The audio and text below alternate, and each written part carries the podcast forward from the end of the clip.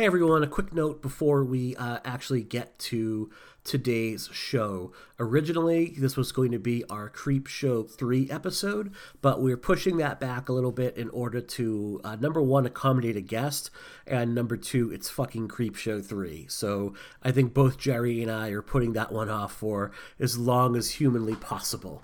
But uh, the reality is, we have a, a pretty fun guest lined up for that one, so we want to accommodate their schedule. So that will be coming out a week from today.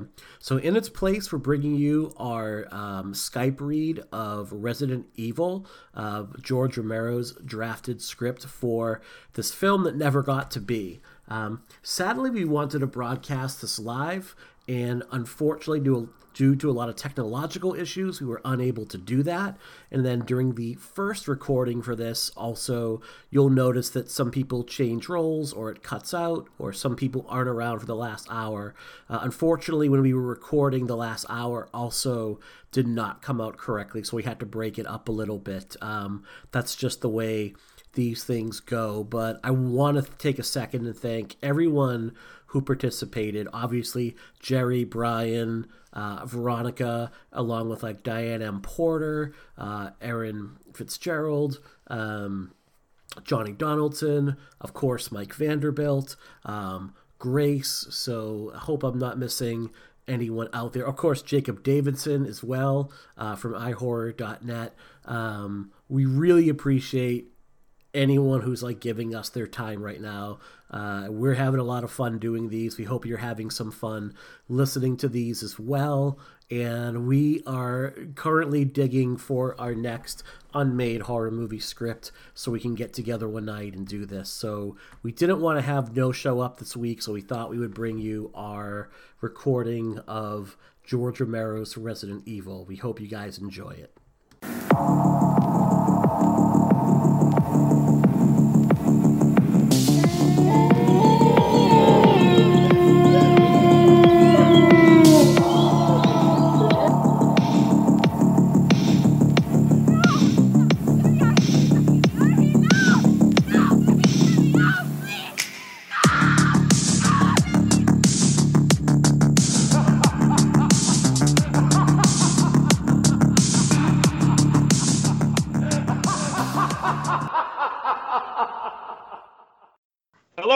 This is Audible.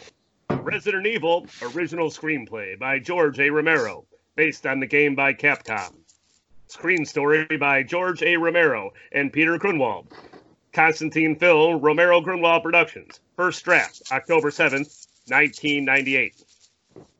Resident Evil. President presentation credits appear, then fade. Out of black, shot cut to interior lab, a level, timeless, a man's face filling the screen. Stay away from here. We're watching a video monitor. A pre recorded tape shows a view of what is obviously a pristine research laboratory. Dr. John Marcus, in a lab coat, faces the camera, disheveled and looking like a madman. The lab must remain sealed.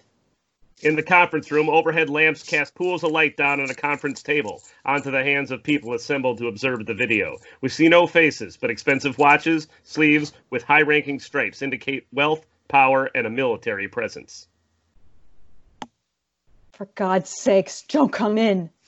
The camera is swatted by a hand that lurches suddenly into the foreground. We only see it for a few frames, but we might subliminally notice lesions on the flesh. The image swirls wildly. The next picture we see is of the same laboratory, topsy turvy. The camera is lying on its side on the floor. Look, here. A laser pointer casts a red dot on a corner of the video screen, indicating a hunched figure leaning over a human body, apparently feeding. With a grunt, the figure turns and lunges, its face covered with blood, at the camera. The image swirls again and the screen goes black. With a music sting, a title appears, full across the blackness. In the forest, pre dawn, a dark sky, and in the foreground, profiled against the full moon, a dark face watching the heavens with piercing black eyes, alert but not predatory. This is Chris Redfield, young, handsome, more than simply an outdoors type. He seems perfectly in place, almost part of the environment. Sitting on a ridge, squinting into that band of light, Chris sees an eagle coasting on a channel of wind that cuts through the hilltops. As the bird moves swiftly closer, it becomes recognizable. Chris smiles and jots a note on a pad. The regal bird lands on a high rock where unexpectedly a freshwater trout lies flapping. 3,000 feet above the highest water. Take it, Goliath. You earned it. Goliath snaps up the fish and flies away. See you. See you next year, guy. Another eagle, smaller, a female, appears in the sky. Cleopatra, come on, come on down. The eagle circles, its sharp eyes scanning. It makes another dive, but stops short again. What's the matter, beautiful? The bird seems frightened. Of what? It makes one more dive, gets very close to the fish, but suddenly shrieks and peels away from the rock. Chris, concerned as he watches the eagle disappear over the hills, over his shoulder we can see a high rock that holds the fish. It's out of focus in the background, but the moonlight catches something more moving there. Something that lets out a sharp, inhuman sound. Chris whirls around. There's nothing on the rock, nothing at all. The fish has been taken.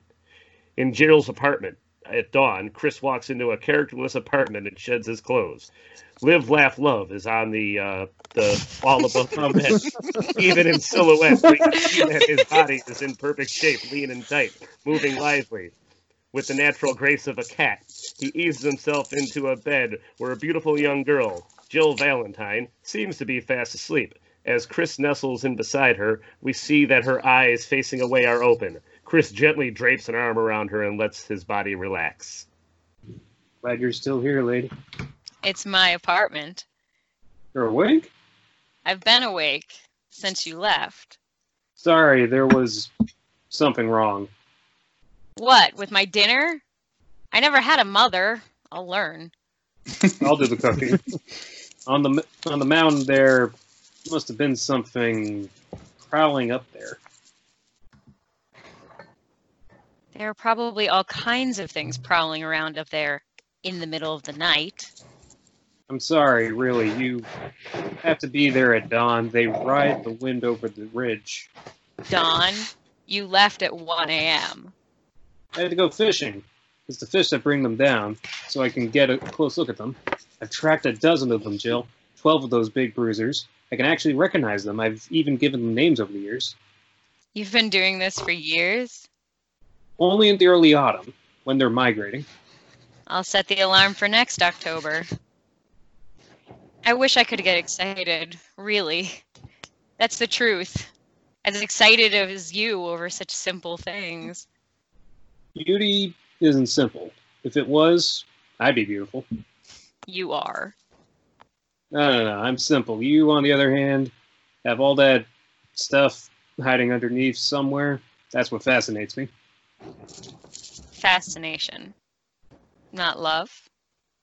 I honestly don't know. I, I guess I've been living alone too long.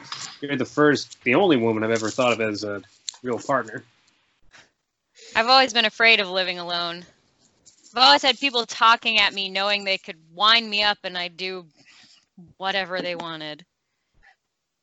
We all have something hidden underneath. Beauty may not be simple, but it's not all that complicated either. Most of the time, you find it right in the middle of all the confusion. Part Mohawk. Indians never are never confused. At least they never let it show. They kiss again, this time more passionately. Rolling over, they begin to make love. On a farm at dawn, the purple horizon is turning orange, but it's still quite dark when a crusty old farmhand, Rake, opens the creaking door of a stable with a flashlight, leads three horses into the morning breeze. Two dogs, a lab and a spaniel, romp at his heels as Rake opens a log gate. Two of the untethered horses trot obediently into a large corral. The third, a beautiful stallion, resists, snorting, tossing its head in high spirit. Get in there, Lucky. Quit horsing around. Get. Hold on. Lucky, Lucky moves into the corral, strutting proudly. Swear, if I didn't know you was just an animal, I'd say you're all full of yourself. Get in there. The dogs What's suddenly you point. Their ears, per- their ears perk. They sniff the air and begin to whine. What is wrong with you two? Crack! A startling sound. Rake turns in to find Lucky and the other horses, their eyes flaring, trying to kick their way out of the fencing. They seem terrified. A wide shot of Rake and the frightened animal is 200 yards away. The camera moves in slowly at first, then gaining speed, extraordinary speed. We are seeing through, through the eyes of whatever it is it's running, charging, slathering hungrily, reaching the corral, darting through the fence, past the kicking horses, and leaping at Rake, who whirls around and cries out in pain as ah! the flashlight blinds us with whiteness. The whiteness becomes the glare of halogen lights. We are overcome, overwhelmed by the sound of aircraft engines. We are men. We see men, armed soldiers, scrambling into combat. Helicopters. A radio man right runs right toward the camera and holding out an open receiver. Top brass, sir. Another man in the foreground takes the radio phone. We can't see his face, only his forearm, which bears a tattoo of a grinning skull. Alpha leader. How, How long, long- before you? How long before you get in there? 15 minutes. At an office at dawn, a suit talks on a red telephone. Once again, we see no face. An ostentatious diamond ring kicks light as the man snips off the end of a Monte Cristo. Is he? I'm the man with a ring. Yeah. When Oh. he says Monte Cristo, does he mean like from Bennigan's? Yum. I believe it's type of cigar. and It's a sandwich. That's a sandwich. I much prefer the sandwich, and now I really want one. The end off the sandwich before he eats it. Evil doesn't eat crust. Okay. Uh, so I have on my list from earlier Ada Wong, Dr. Marcus, voice on the phone. Yeah. So I think that combines with Man in the Ring. My bad. Oh, okay, great. Okay. You're a good soldier, but not that good. It's 500 miles away in the backwoods of Pennsylvania. We have troops on site. A first strike force. Undercover. Very resourceful. You have my permission to activate them. Already done that. You have my permission to say that you gave me permission. The tattooed man runs off to join the other soldiers. In Jill's apartment that morning, Chris sleeps, sleeps, sleeps, sleeps. Just Jill is awake, deep in thought. It's not a ring, it's a vibration. She gets out of bed, checking to see that Chris is still asleep, and moves into a bathroom. Valentine. If this is just another drill, I'll strangle you. Shit. Give me the activation code. Jill pulls out a small envelope from the toiletry bag. She breaks open a wax seal and takes out a thick paper on which is printed 29 RC 6735. That's that's a match. Jill clicks I'm on off. my way. Jill clicks off. She dumps something else from the envelope into her hand, a blue plastic card the size of a Visa, blank except for a mag stripe. There's a small hole in one corner through which a chain is strung. Jill slings the chain overhead, wearing the blue card like a pendant. Chris is still asleep. Jill comes out of the bathroom and looks down at him longingly. Should she wake him, tell him what's happening? She wants to, but duty prevents it.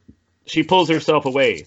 Jill pushes aside hangers which hold her clothes. She holds she types numbers into a hidden keypad. A secret panel opens, revealing a closet within the closet, packed with combat uniforms and weapons. The sound, the front door closing, snaps Chris awake. His first thought is for his lover. He reaches out and finds that she's not in bed. He jumps up, rushes to a window, looks down from the second story, and sees Jill, heavily armed, in uniform, wearing a beret that has an insignia STARS, S T A R S. She rushes down the front path and jumps into a Hummer and three other troopers on board. The vehicle pulls instantly away, leaving Chris looking through the window, puzzled, angry, and very much wounded. In the Hummer the next morning, Russo drives. Williams and Desmone sit in the back, all tough special forces types. Jill in the front passenger seat, though the only female, ranks the highest. Another practice run, right? We've been practicing six months. For what? For this. This is the real deal. Honest to God? Based on my experience, Williams, God isn't always honest. Where are we going? In there. Jill points to the Arklay forest which lies ahead, miles of old growth trees shrouded in a ghostly morning mist. In the forest in the morning, deep in the heart of the mist, the Hummer bounces over non roads and stops 50 yards from a pair of iron gates, each wrought with the letter A. Beyond, the shifting fog offers momentary glimpses of a mansion, huge, like Xanadu. The troopers, amazed, climb out and approach the gates. If you had the jing to build a place like this, would you build it in the middle of fucking nowhere? Paris. Manhattan, Upper West. Some people prefer a quiet life. Our orders are to secure the area. From what? This area has been secure since the French and Indian War. A deep animal, snarl, come from the woods. The troopers raise their weapons as they peer into the underbush. The fog keeps sunlight from penetrating. The forest is a maze of dark shadows. Leaves flutter, limbs snap. Dark shapes can be seen moving, circling. A half dozen of them, maybe more. This is Valentine, Bravo team. We are, we might be in trouble here. Something leaps out of the bush. Automatic.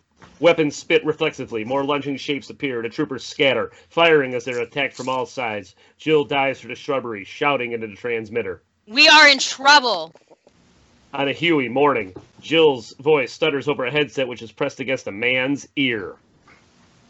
Under attack by assailants, unidentified. Sounds like our live feed. You said it. I know.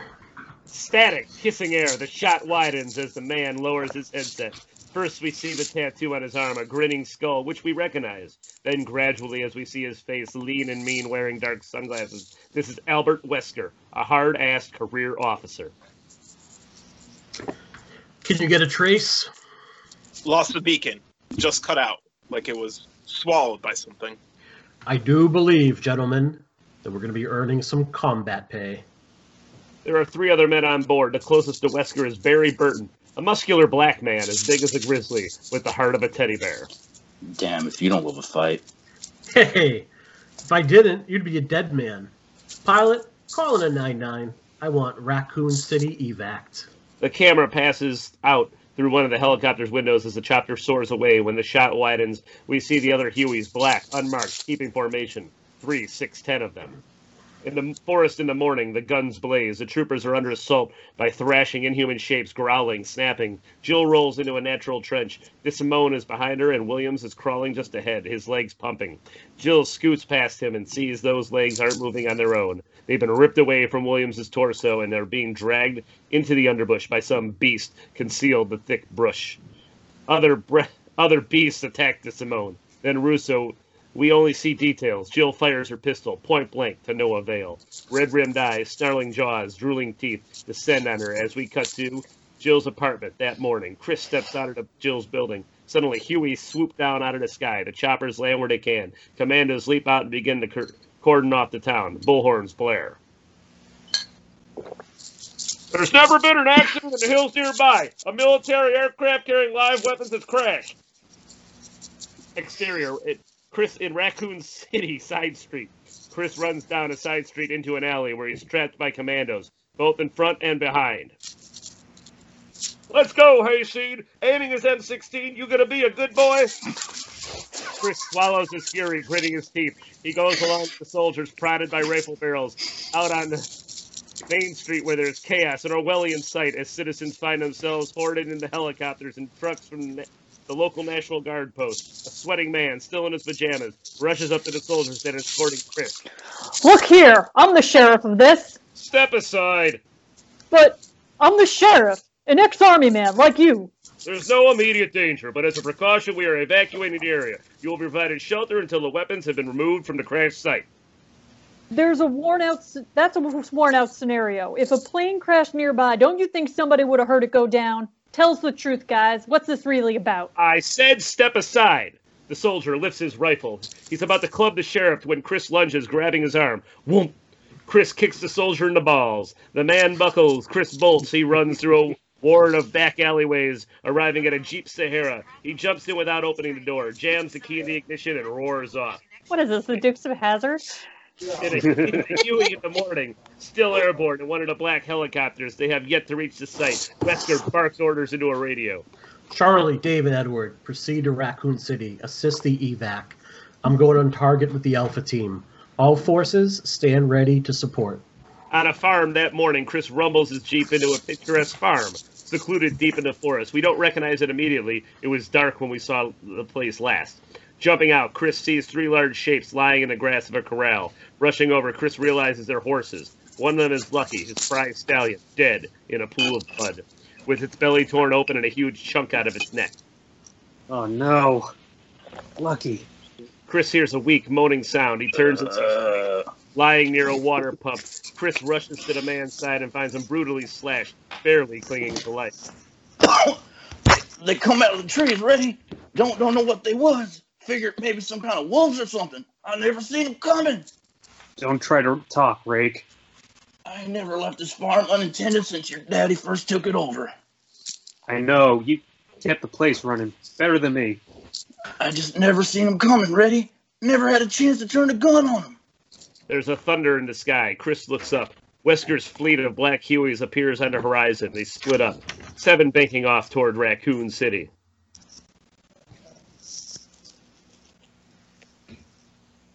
Chris. Uh, where where are they going? There's nothing in there except You ought to remember it real good. I do. From when you was a kid. the the old Arklay place. I remember them days. I surely do remember them old days. I'm not gonna bullshit you, Rake. You're in a bad time. If there's any way to save you, I'll find it. I swear. You j- you just hang in, oh, oh guy. I'll be right back. No, you won't. Chris Chris jumps to his feet and runs into the great room of the farmhouse, rustic, cozy. Chris snatches up a telephone. There's no dial tone. The line is dead. Chris rushes to a gun cabinet and pulls out an old Winchester rifle. He scoops ammo from a drawer in his shoulder bag and runs back outside where his eyes catch movement into the corral. Lucky in tails, Lucky in trail spilling is trying to stand. Oh God, Rake. Oh Jesus, the poor thing's still alive somehow. Chris shoulders his ammo bag, reaches inside, and quickly reloads the Winchester. Stepping forward, he aims carefully. Sorry, old hoss. Blam! A clean shot that a horse's brain drops the animal. It takes Chris a long moment to recover, and then he looks into the trees. The helicopters are no longer in sight, but their thunder remains. They haven't landed yet. Chris turns and rushes back to Rake's side, only to find he has died. Chris's jaws tighten, but he has no time to mourn. He closes Rake's eyes, digs through the grass, pulls up a handful of dirt, stuffs it into the old man's hand, and closes his stiffening fingers over it. The earth keeps us. Conquering his emotions, Chris runs to his Jeep and jumps in. He shifts into a four wheel drive, ignoring the road, heads straight over to the field to the trees. You guys, you guys, you guys, hold on. I have to pee real quick. Keep going. I'll be right back. As the Jeep disappears, the camera cranes down, zooming in on one of the farm dogs, the spaniel. Not the entire animal, but one of its three separate parts its front end crushed head, bloody neck, and a single broken paw, which is trying to crawl. 50 yards away, Rake's hand relaxes. The earth spills out through his fingers as the dead man's eyes pop open. In the Arklay forest that morning, the first of the black Hueys drops hazardously into a small clearing with barely enough space. Unable to land on the scrub brush, it hovers 10 feet off the ground. It rotors clipped trees Cliff tree leaves as Wesker, Barry, and two other stars commandos jump out, heavily armed. The chopper lifts off, placed by Huey number two.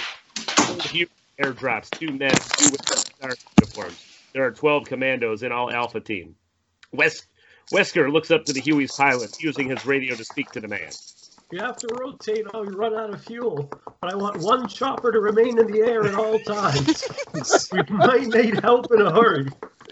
Barry looks worried. His instincts are asking, We might need help against what? We only see this in his eyes. He says nothing as Wesker leaves the team through the woods, unaware of Chris, following behind, crouching around trees and bushes. Not, not a trained commando, but comfortable with the land. A natural warrior using ancestral instincts. The, cam- the, cam- Of course, because he's a man. I'm just thinking of that commercial. Well, he is Oh, Native boy. American.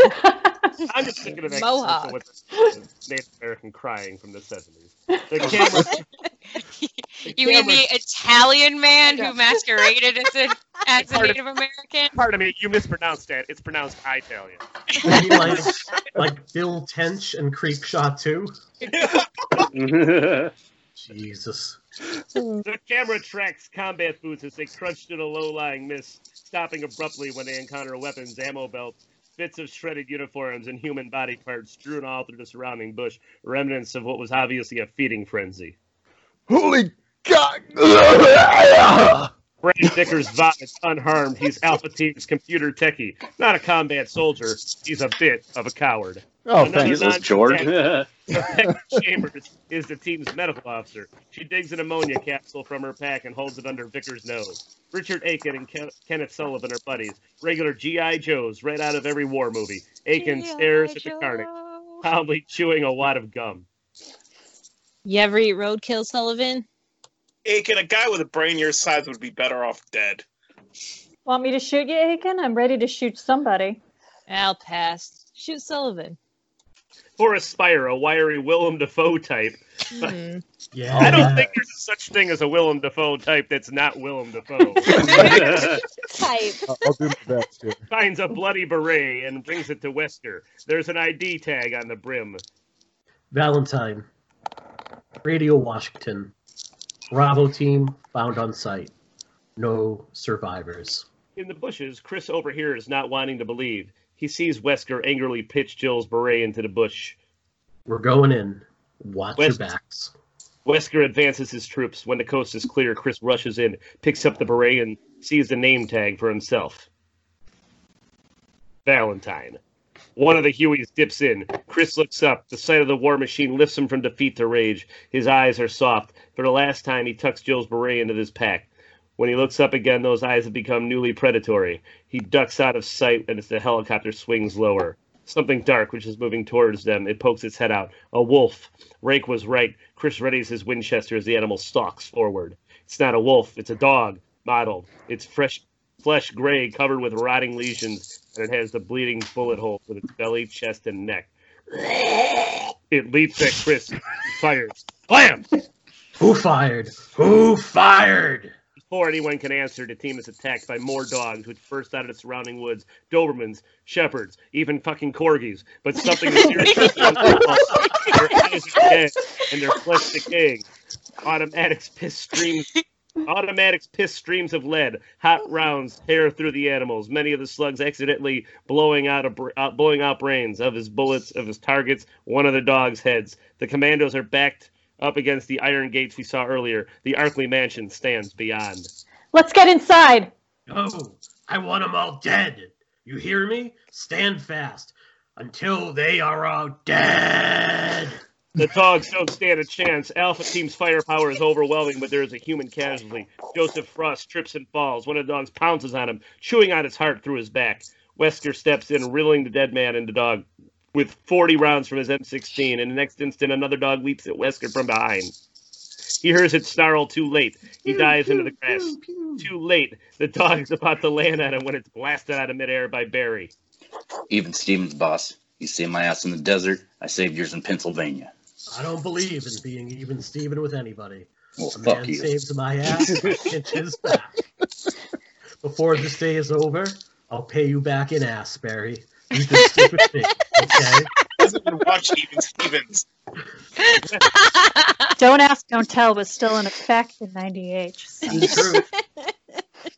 Wesker checks his equipment belt. Something is missing. He looks to where he rolled in the grass using a flashlight. He finds a small electronic u- unit of the size of a cell phone, but it's not a cell phone. It's a Whatever flashlight. it is.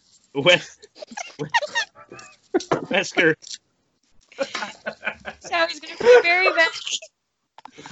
Wesker clips it onto his belt. From the brush, Chris sees all this. The guns have gone silent. The attack seems to be over. Chris moves stealthily to the bod- body of the animal that he shot. It's wearing a collar which reads Spike, number 26. Alongside the ID, there's a corporate looking logo, the symbol of an umbrella.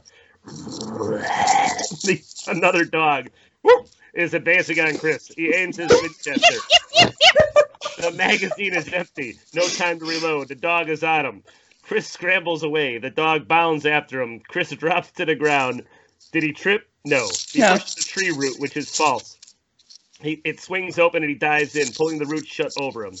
The dog arrives an instant later and lets out an angry howl. Ah, ooh, and is blown away by Rodriguez, who neither saw Chris nor went nor where he went. The forest goes dead quiet, too quiet. There's even the chirping of morning birds. Wesker is slapped startlingly on the back by Barry. Look here, man. I'll follow you into any kind of enemy fire, but these things aren't firing at us. They want us for fucking breakfast. When are you going to tell us what the hell is going on here? When you need to know, just do your job, soldier. That's what I'm doing. My job. Wesker pulls a chain from under his shirt and holds a card the size of a, a Visa, like the one Jill found in her secret envelope. Only Wesker's isn't blue, it's green. Stepping away from Barry, he slides the card through a slot in the iron gate frame. The gate gates swing open with a rusty at the mansion's front door. A hand carved monolith of the solid oak. Wesker finds another hidden slot and swipes his card. The giant door creaks open. Inside, the place looks like a haunted house, a glorious ruin, once spectacular, now mysterious and threatening. The chandeliers and furniture are covered with sheets and that ripple bleezes from a thousand faults in the old walls. Old. They probably don't have cable.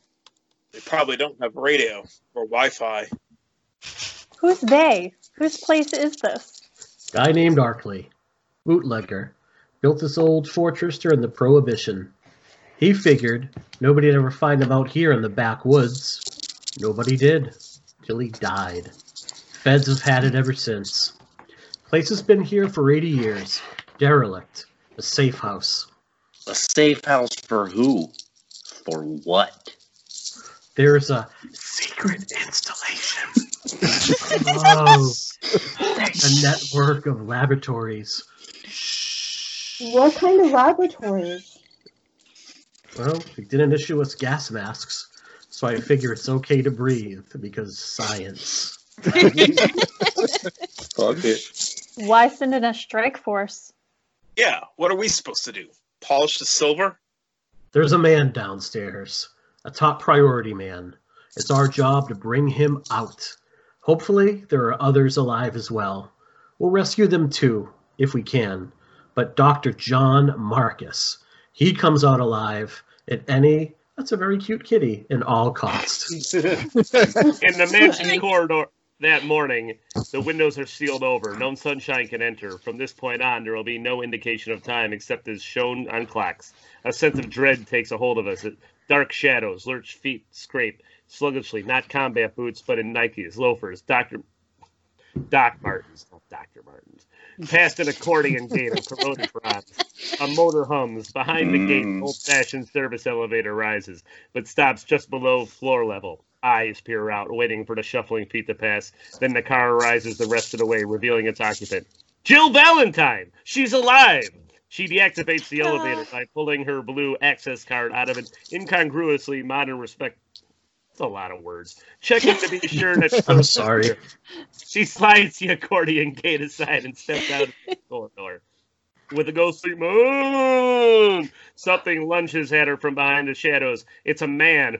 Ooh, in a lab coat. His skin is rotting. His teeth are snapping like the dog's. He tries to bite Jill, not merely to do injury. He seems hungry. Um, Jill leaps aside, lifting her pistol and firing once, twice, three times a lady. The man is shot neck, but he keeps coming. Finally, Jill shoots him in the head and he falls. Wesker and his troops hear the gunshots. There are three doors nearby. Wesker selects one of them, seems to lead to the source of the gunshots. Using a card, he unlocks it. Three men stay here. Chambers, I'm not a man. Rodriguez. I'm better than a man. What a man, what a man, what a man, what a mighty good man. All right. Say it again now.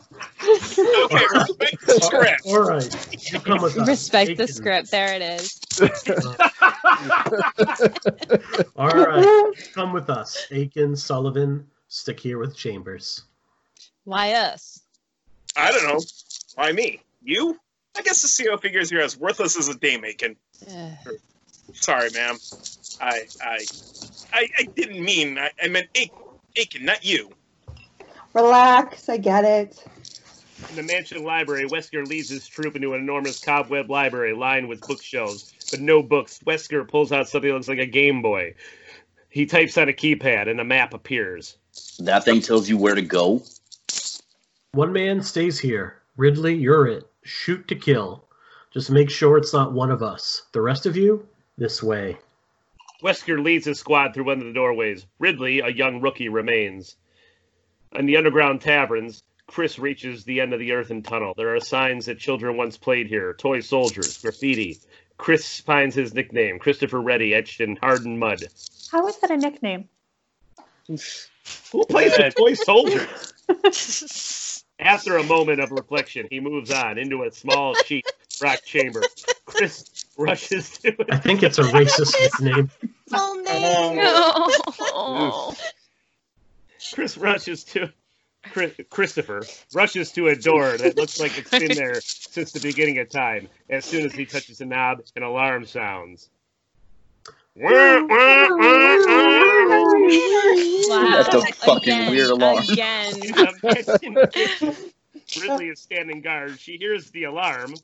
He hears Christopher jiggling the knob, but he sees no door. The walls around him seem to be solid slabs. In the entry chamber. Brian, can you take Ridley? I forgot Sure. to assign it. Sure, no problem. Uh, who who- who's there?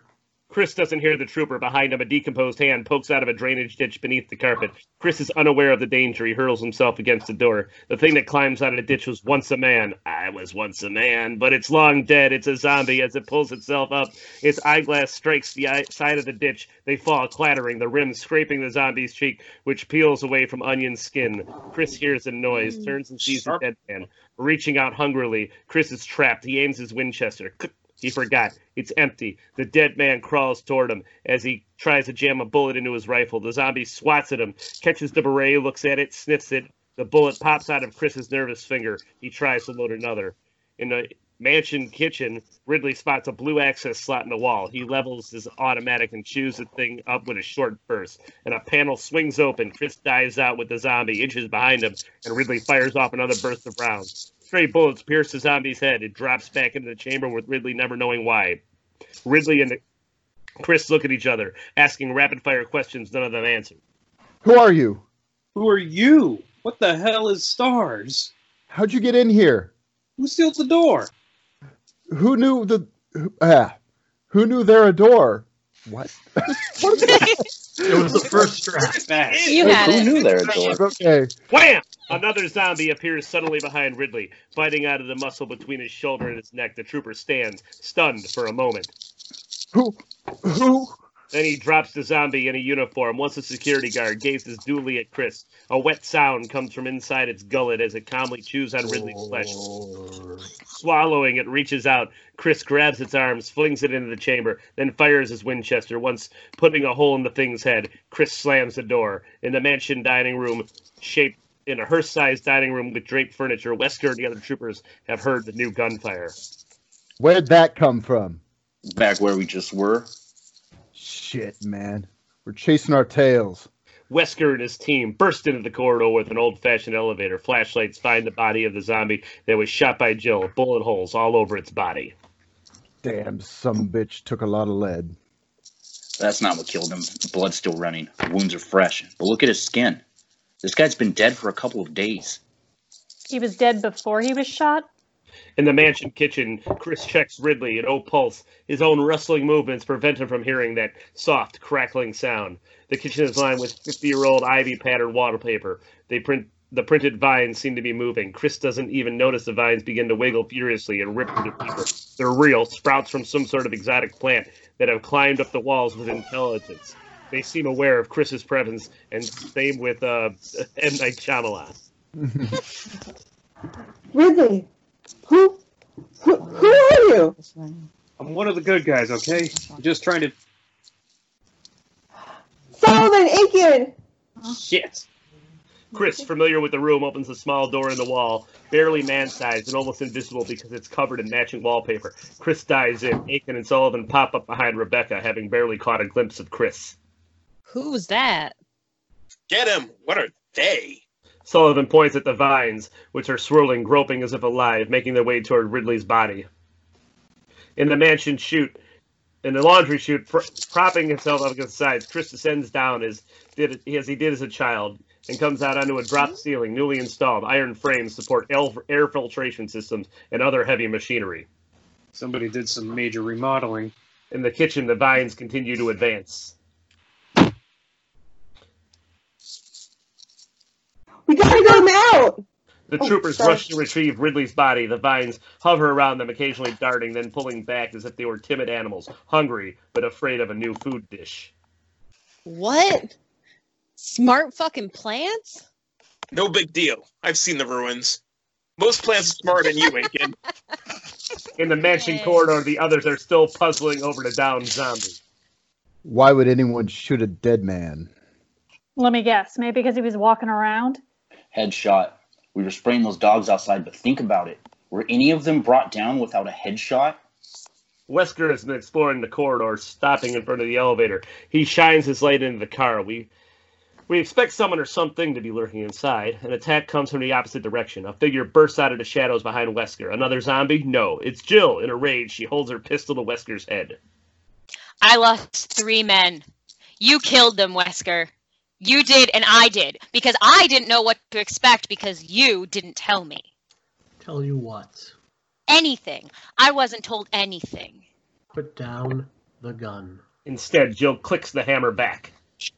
Put down the gun. Not until Release, that's an order, soldier. Jill blinks slowly and reluctantly. She lowers her gun. How did you get in here? How you doing, Valentine? Good to see ya. Glad you're still alive. Same here, Colonel. I'm How did you get in here? the same way those fucking dogs got out through their pens.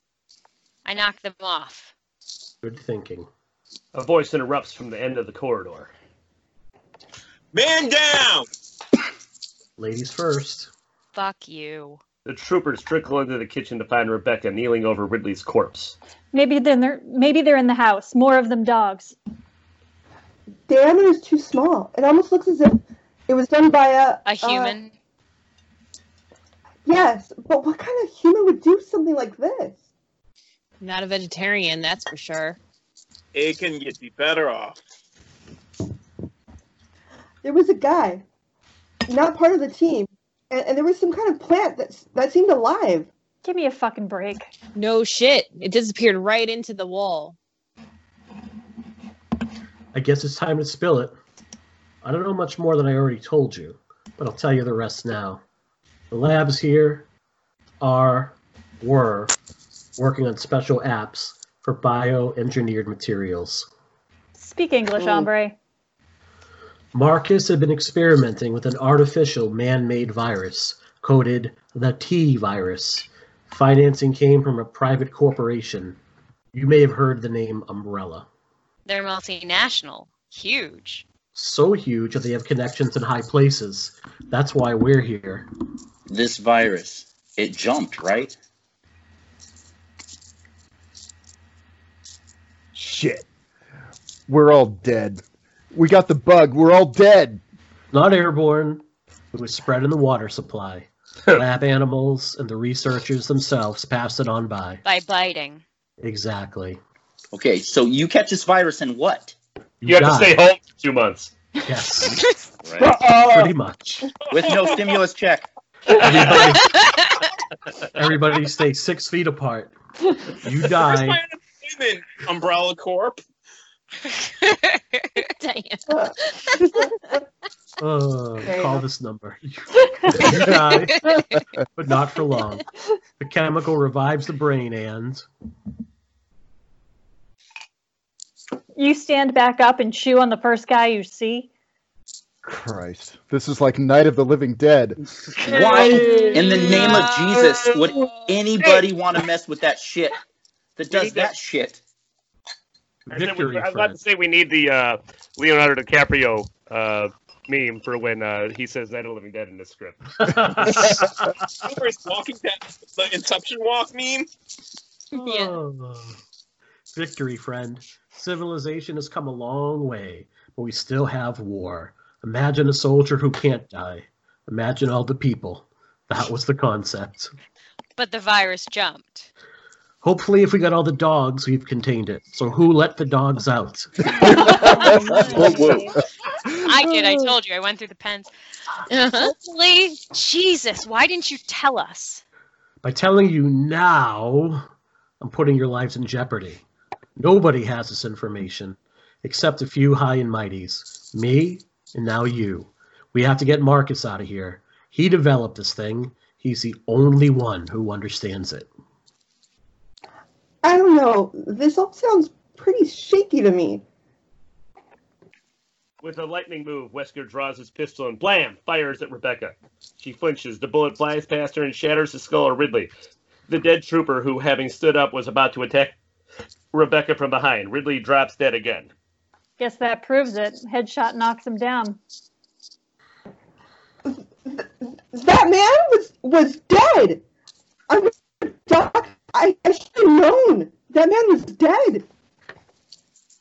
Vicky Vickers reaches into Rebecca's bag, pulls out an ammonia capsule, cracks it, and holds it under her nose. Hope you have a lot of these.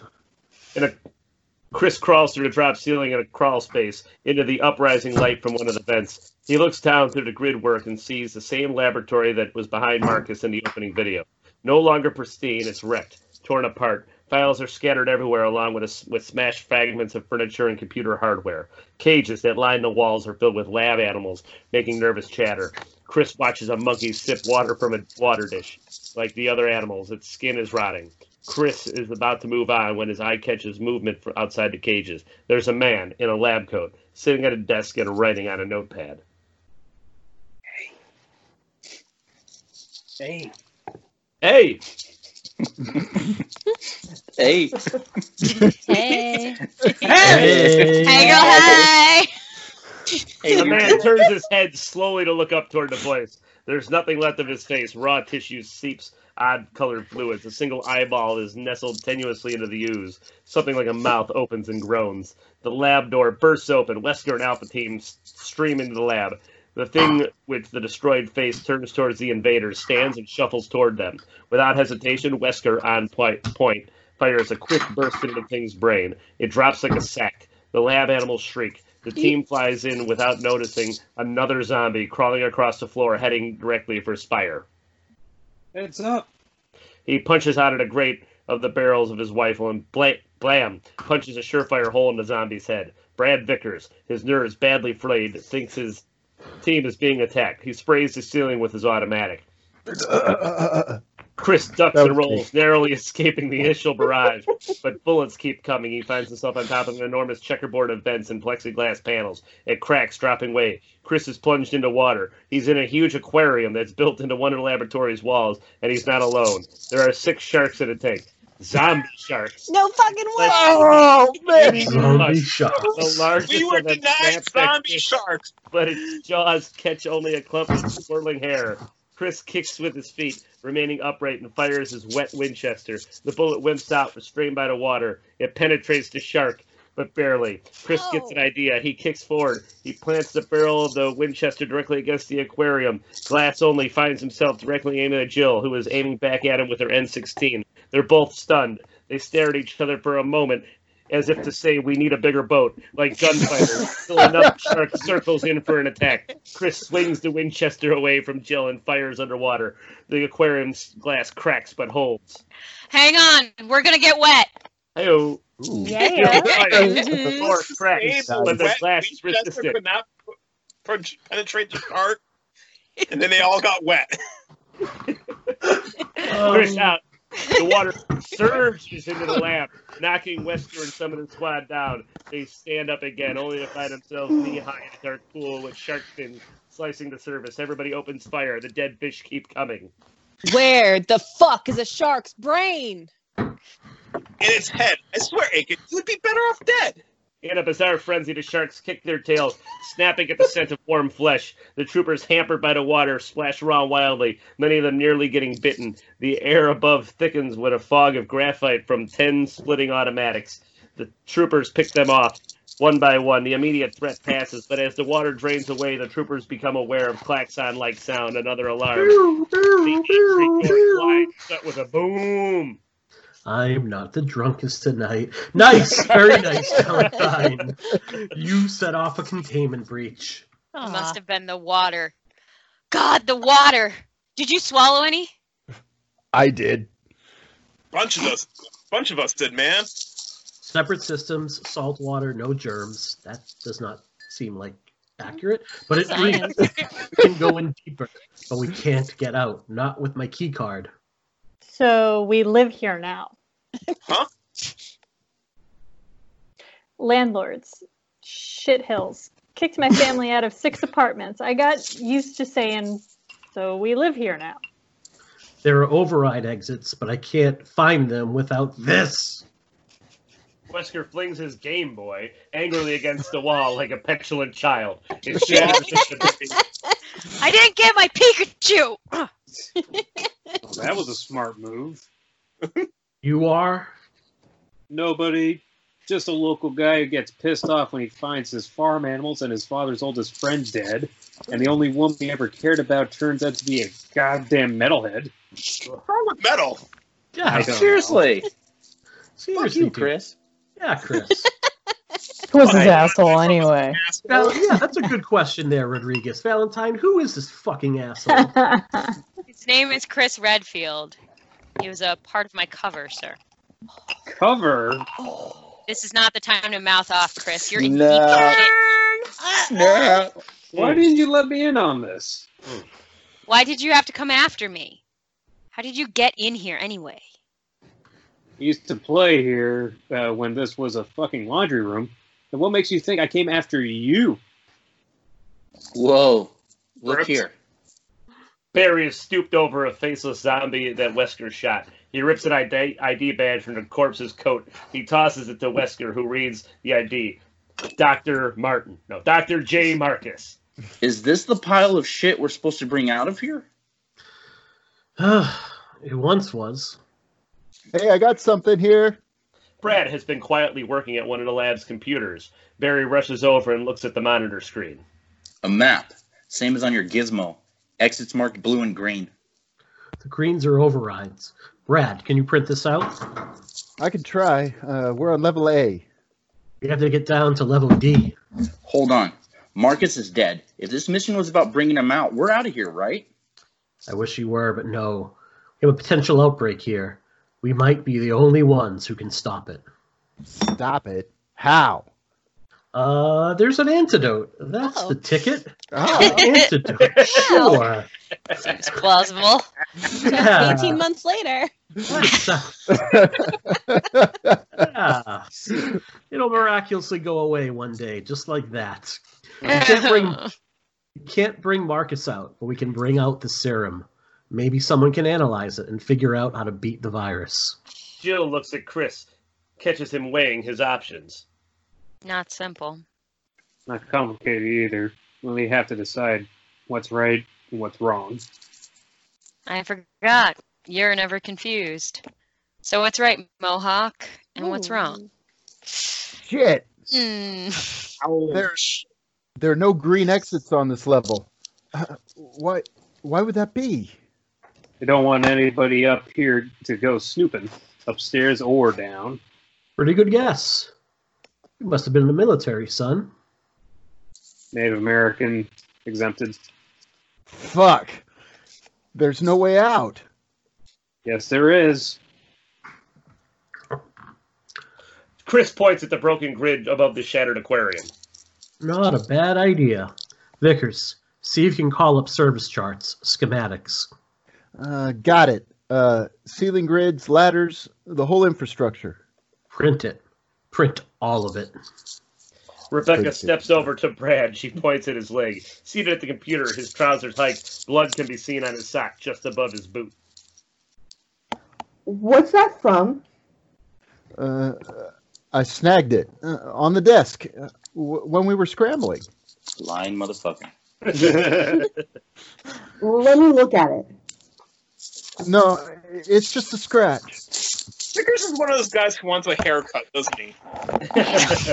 Hey, I get myself a haircut. Thank you very much. Chris watches Wesker as he studies the printed charts. There's a part of an old laundry chute. It might not show on there, but it runs up to the kitchen. I'm not going up. I'm going down. I like to let you guys. Yeah. Nice. Spicy. I know. I got chills. reading that. I like to let you guys off the hook, but I can't. I need backup. You're coming with me.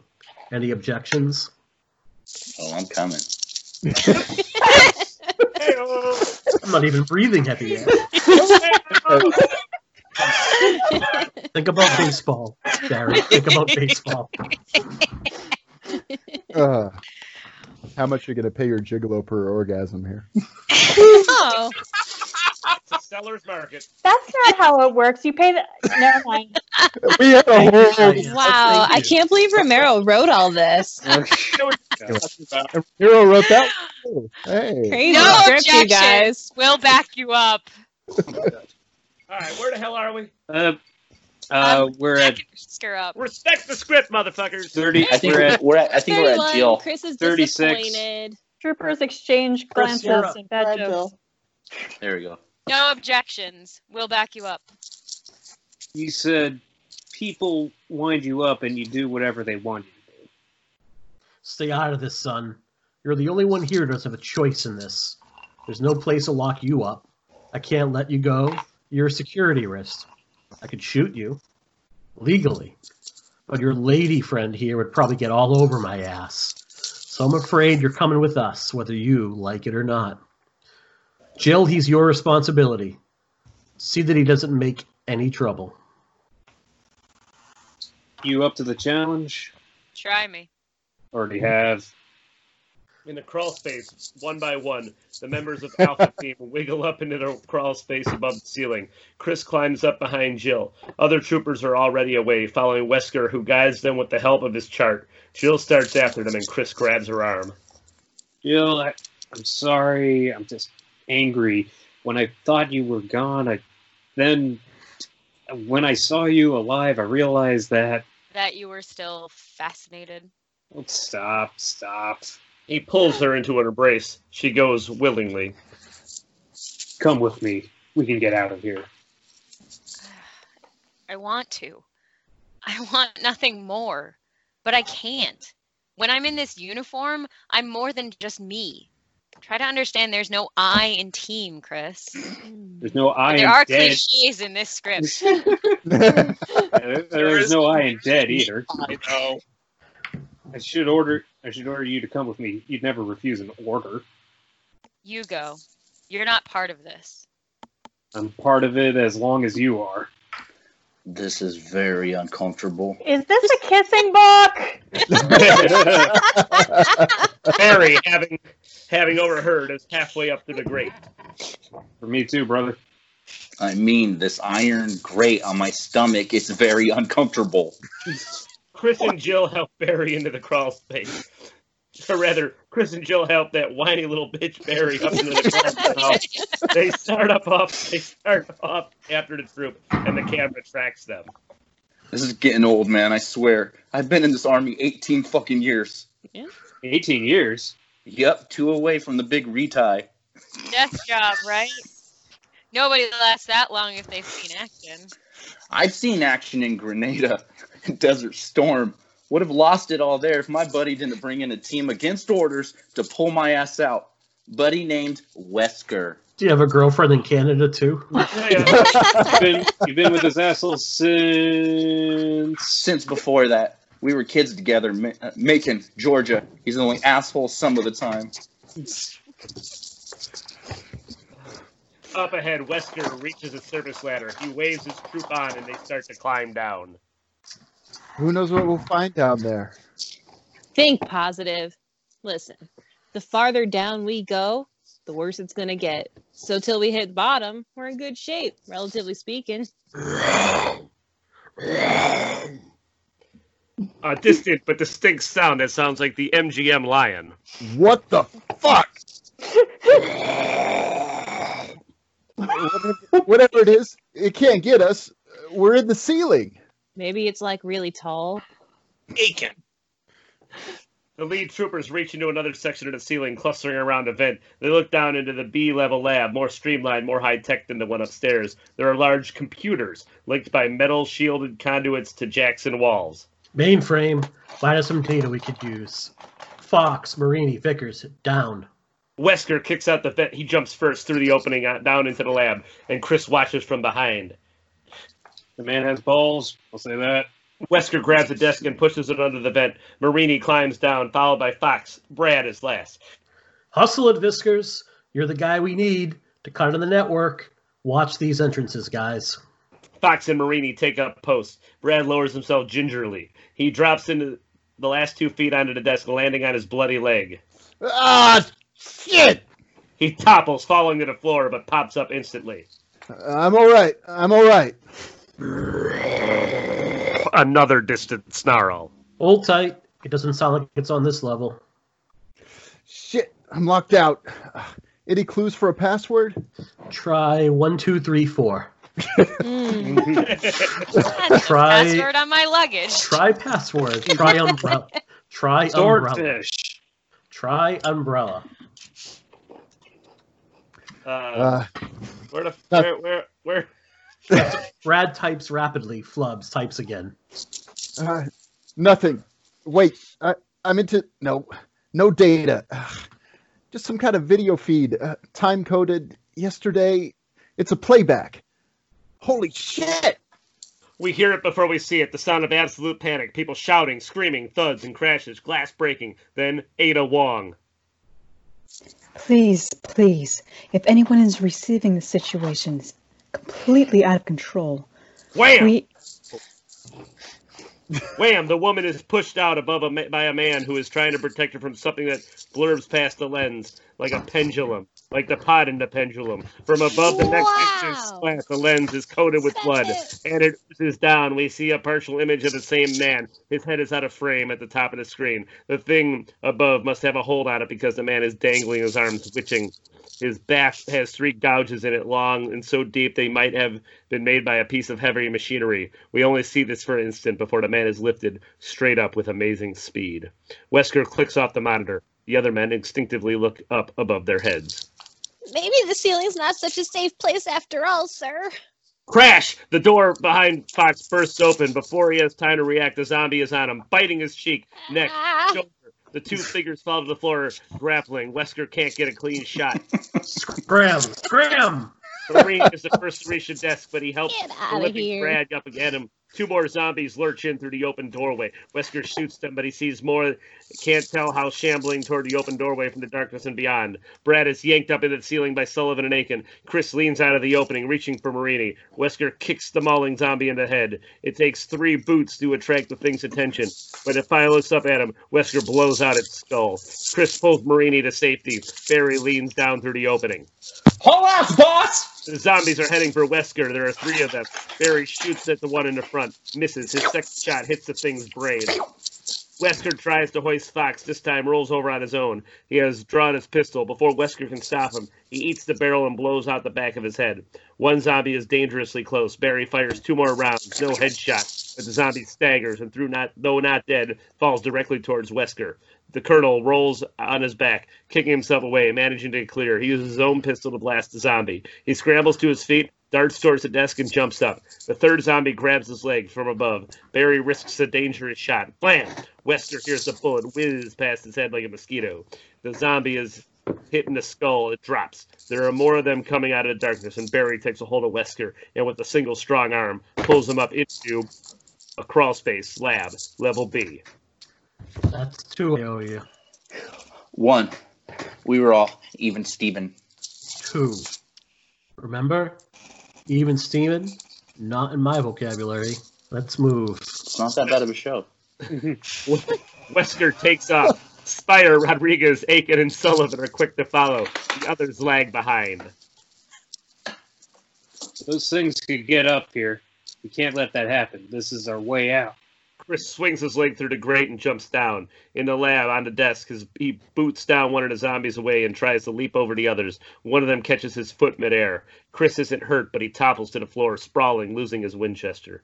The zombies have him cornered. He crawls toward his rifle, reaches it, pumps a shell into the firing chamber, aims at the closest of the walking dead, which was once a young man, a simple laborer, wearing overalls, with a name tag that says Joe the Plumber.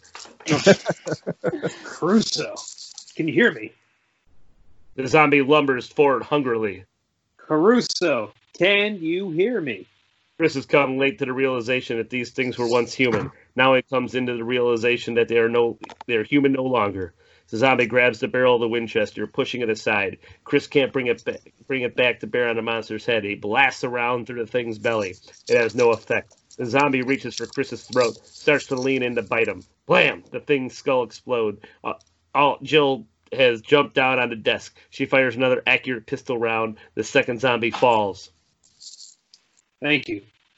Anytime. How do we get back up? Shit, if you didn't have a plan, you shouldn't have jumped down here. We have a real problem here, Chris. Jill nods toward the open doorway. There are more stuttering figures approaching out of the dark. How big is this place? How many people were down here? How? How do we get up? Startling sound, a dark shape swings down from above and grabs Jill. Is the thing we saw in the video? No, it's Barry. Oh, what? Barry! His mighty arms lift Jill. She's caught by Barry's Aiken a and Zumba, dark shape. pulled up to hmm. Oh, oh Lord, George. That's even worse considering George is actually really good at this kind of stuff. So why would he write that? Well, maybe it was the other guy. Yeah, it's the other guy. Let's go with that. grabs the edge of the grate and pulls himself up. Reaches back down through the opening. Below, Barry squats and makes a mighty leap with his muscular legs. Oh. Mm-hmm. Chris grabs his big, bulging arms and his ear. This would be Winston Duke if this was made now. Big, heavy. Jill grabs on, and then Thank you. Mm. but one of the zombies has mm-hmm. reached Barry. It grabs his kicking legs, its teeth snap and catch. The commandos lift Barry clear, but the zombie ends up with a chunk of something in his mouth.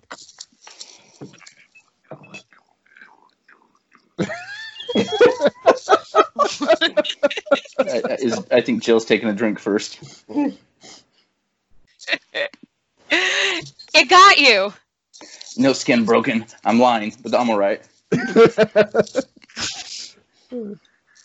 Uh, we owe you a pair of pants. They crawl away. The zombies below reach up, their fingers clutching at the ceiling, but with the desk gone, there's no way they can get up. Dissolved to a storage area, the commandos climb down a steel access ladder into a storage room, stacked with crates and cartons. There's only one door. The place seems secure. Stand down. Five minutes. Uh, I'm through, Wesker. Me too, man. This ain't nothing I signed on for. Sorry. that's, It's good. that's right there, you know. Hey, I love Wait, that. no. That's a highlight. you want to wait here? Fine.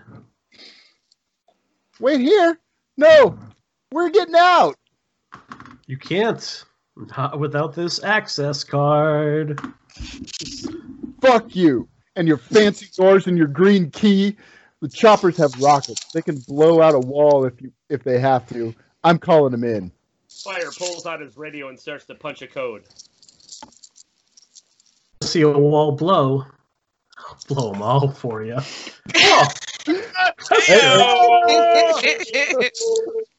Wesker reaches down to the electronic that he lost and retrieved in the woods. He pulls a long wire out of it with a small sensor at the end. I'll put a crater in this forest. It takes out Raccoon City and everything else for 20 miles with this. He jams his little sensor into his ear and pushes a button on the belt unit. Small red lights blink. It's a radio detonator. Sets off explosives that are buried beneath us somewhere. The ultimate containment measure. Incinerate the place. Has a dead man mechanism. Reads my pulse. My heart stops and kaboom. You didn't tell us this sooner? No, of course not. You wouldn't follow me if that was the case. This is the plot from Saw 3. Where the hell are we? You Chris. lunatic. Chris, you went- Oh shit. Um. Uh, you lunatic! That damn thing could slip out of your ear by accident. That's right. It's your job, all of your jobs, to see that it doesn't. And to see that my heart doesn't skip any beats. Give me the radio, soldier. Fire hesitates. Wesker explodes for the first time. Give me the fucking radio, or we all go up. Some bitch might do it, Speyer. I'll be obliged to do it. If I don't get that antidote, yeah, antidote. That's the ticket. I'll have to burn this place out. Valentine. Jill steps over to Jill steps over to Speyer and takes the radio from him. What are you doing? This guy's flunky. It- he just threatened to blow us all up for Christ's sakes. That's what I'm trying to prevent. In the Arklay forest, in the air, whap, whap, whap, whap, whap, whap, whap, whap, whap. One Huey is in the air. The camera moves in on a window. LaGuardia is flying. His radio man beside him. How many digits did you receive? Six. The beginning of an air support co- code but it just went dead on me. Call stars in Washington. I want. Hold it! It's Wesker. Yes, sir. We got the signal, sir. He says it was a mistake. Call Washington anyway. I want the authority to take action if necessary. In the office, the bring the hand with the ostentatious ring snatches a Mm. red telephone receiver out of a desk drawer. Sorry. If he was in real trouble, we'd have lost half of Pennsylvania by now. As the hand flicks ash, we see a sheet of paper on the desk from a letterhead that bears an umbrella logo. No authorization. In the Arklay Forest in the air that day, in the Huey, the radio man clicks off an incoming call. No independent action. Damn, I feel so fucking helpless. The Huey flies over the mansion, which, from the air, looks as stable as the Rock of Gibraltar. In a storage area, Wesker has come down off his rampage. He looks exhausted. He looks staunchly heroic as he speaks. Hey guys, really quick. Jerry had to jump off for a family emergency. Um, Oh. Can someone pick up Barry? Yes. I'll take. You got I it? got it. Who's got? Who's got Barry? Diana. Awesome. Thanks, Diana. You guys were handpicked, a special unit. Most of you have been sitting on your asses, drawing paychecks for more than two years. Well, it's time to repay those government loans. Bullshit. I'm not. Wesker lifts his automatic. Speyer flinches. The action wasn't meant as a threat. Wesker is just checking his ammo. Hit your empties, put all your loaded clips in the crate there. I count. Then I want rounds divvied up evenly. All right, we're on level C. Lingerie, lotions. Damn it, no more jokes. We have men dead upstairs. This hellhole full of people who died because of this stinking bug. 42. That's all we have? It's the life Expecting a answer to war, the universe, and Speyer. everything. Yeah. we weren't expecting a war, Speyer. I'll take three. Three to your boyfriend. Don't need them. Got my own loads. Hmm. Hey-o! Hey!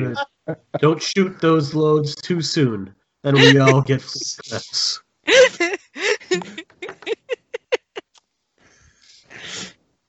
I didn't ex- expect this script to be so horny. Uh, We've been locked up for a really long time. We haven't seen people. No more side. No more side trips. It was a lab upstairs. My mistake. I ain't making another one. From now on, it's straight ahead, in and out. Wesker stands and opens the door. Outside is a service corridor with unfinished walls. Spaces between raw metal beams are stuffed with insulation. Wesker checks the jam outside. It's got a lock mechanism, blue. Not an override. My key won't work here on the way out. Prop the door. The troopers drag a heavy crate over to the op- door open. Wesker moves out. The commandos trickle in after him. Chris holds Joe behind for a moment. Jill, this guy's a Looney Tune. He's just trying to get the job done, doing what he has to do. Yeah, well, I hope you'll say the same thing about me when I do what I have to do. Chris turns and walks off. Jill follows him out into the service corridor. They catch up with the troop, which is clustered at a blind alley which has two doors. Ah, it's not clear which way to go. Want me to flip a coin? Wesker is annoyed by the remark. Decisively, he selects one of the doors and uses his green keycard with a bzzz. The lock releases. The troop enters. In the system center, timeless. A vast room, 50 by 50 yards. It's filled with heaters, air conditioners, water pumps, mainframes, mounds, piles of toilet paper, and hand sanitizer. For the internal computer network line, one wall. Fuse boxes and switcher panels, another. This is the system center for the entire facility. There's an attendant's desk just inside the door. Aiken and Sullivan drag it over to prop the door open. It makes a frightening sound as it scrapes the floor, echoing, bouncing around in large space. It prompts a response. Another one of those animal like snarls from somewhere in the distance. What's that sound like to you? A meat eater. This is the heart of the whole place. We've got to have it protected somehow. Two things happen almost at once. First, Chris notices electric mm. eyes on all of the columns. Duck, hit the deck! Second, a zombie lurches around a corner, bites a chunk out of Marini's face. Jill whirls around to shoot at the zombie, but Chris grabs her, flattens her on the floor. Marini, staggering, screaming in pain, triggers the first electric eye. Laser beams shoot in all directions, forming a tight net. Chris and Jill are barely beneath them. Many of the troopers are hit by the beams, but do no immediate harm. But whatever they contact, small cylinders above the electric eyes begin to hiss.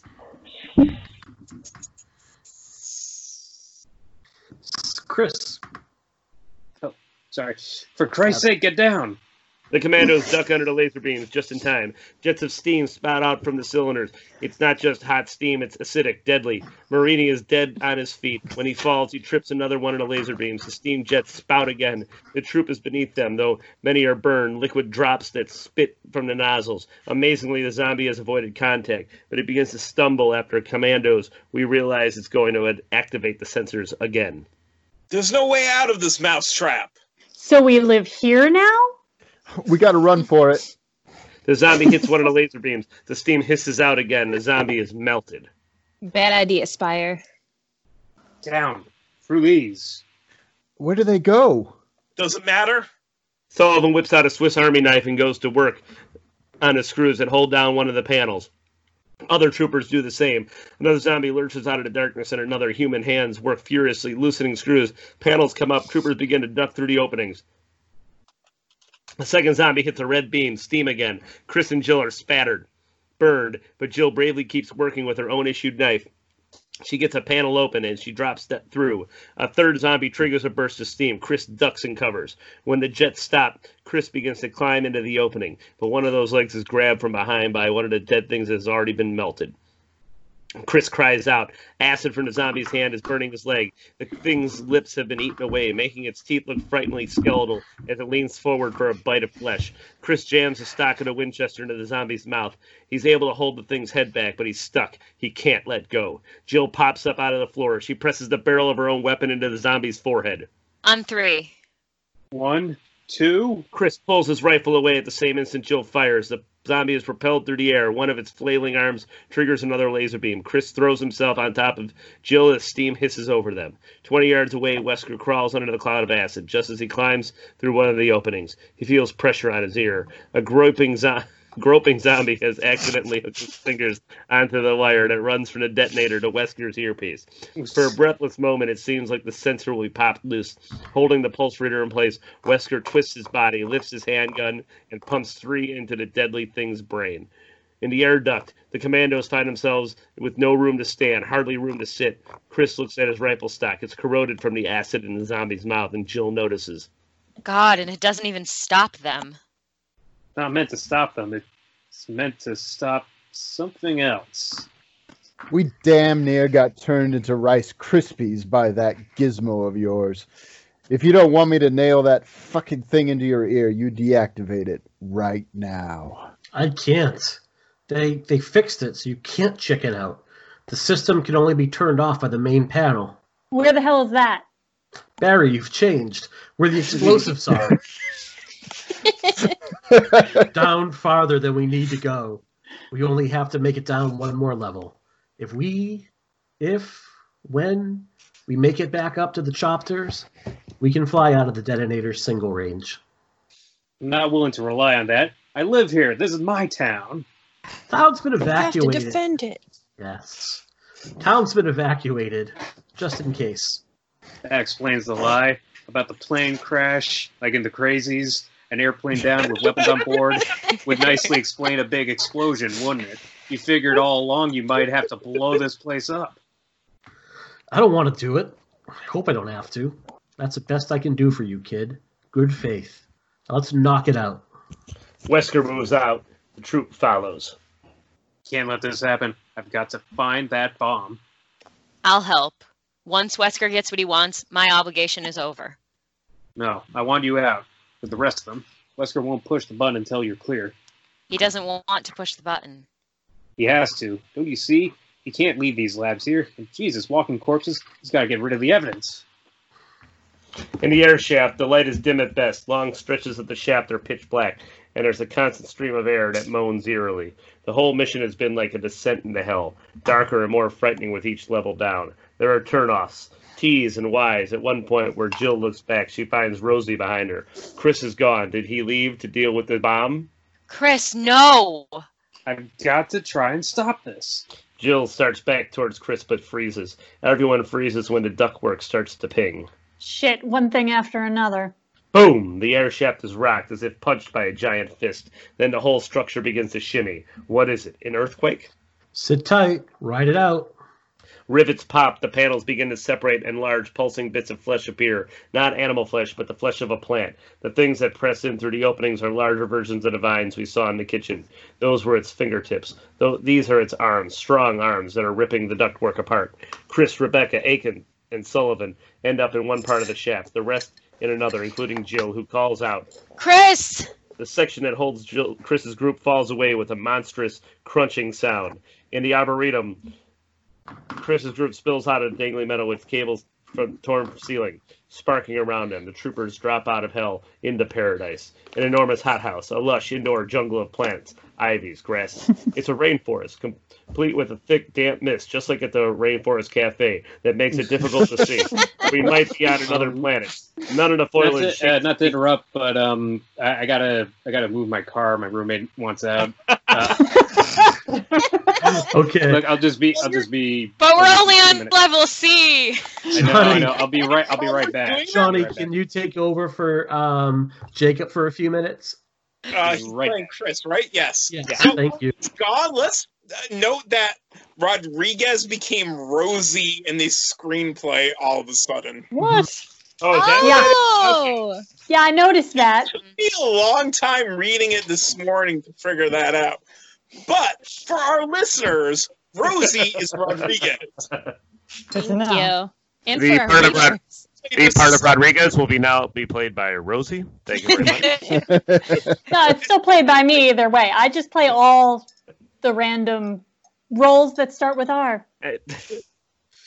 Well, I just want to point that out for our listeners who are listening to this and might be wondering who the fuck is Rosie? Well, we've gotten more familiar as the as the movies go Wow. on. I feel like we all know one another now. Yeah, All we right. can go by first names. All right. Pick, pick it up from burst of purse of gunfire. We can't all have a cool nickname like Christopher. Ready. Ow. Uh, Reddy seems awfully I'm racist. Christopher of a Reddy. nickname. yeah. Very racist. All right. First of gunfire. Bursts of gunfire from three M16 shatter our ears, and a ceiling vent. Wesker and the others jump down into a very unusual corridor. It seems to stretch forever in both directions. It has no doors, no visible means of exit or entry. The walls are made up of multicolored polymer tiles, whose irregular shapes fit together like a jigsaw puzzle. The floor is heavy steel, though faceted. It seems designated to shift. The whole corridor looks like it might be able to bend to change position like an airport jetway. There are blood smears of blood everywhere, as if some terrible battle or battles took place here. This way. No, that way. Chris and the others. If they're dead, they're dead. If they're alive, they'll still be alive in 20 minutes. When we get back, Maybe not. maybe. And how do we know it's only going to be 20 minutes? How do we know we'll be able to come back this way? We don't. We'll do our damnedest to try. This is it, guys, the home stretch. Let's go. Valentine, you're on the clock. Fall in.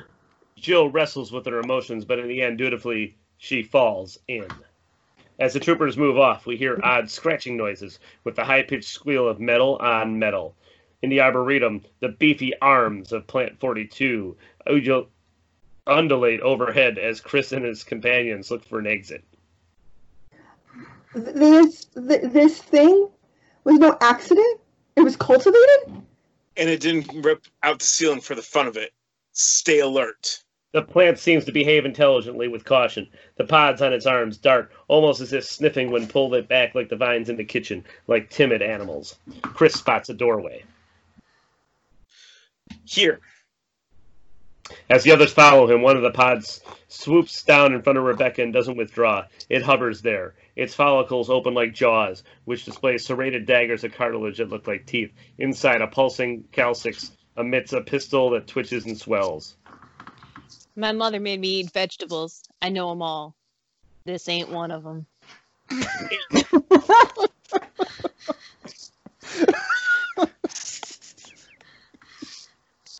It definitely ain't one. Aiken, it definitely ain't one of those vegetables your mom made you eat. Another pod swoops down on Sullivan's back. Its beak clamps onto the flesh between its shoulder blades. Its pistil shoots out like a hypodermic needle, stabs him, and within the blink of an eye, sucks out every ounce of the man's blood. His skin turns the color of parchment, flaking off him like powder as she dies. Sullivan!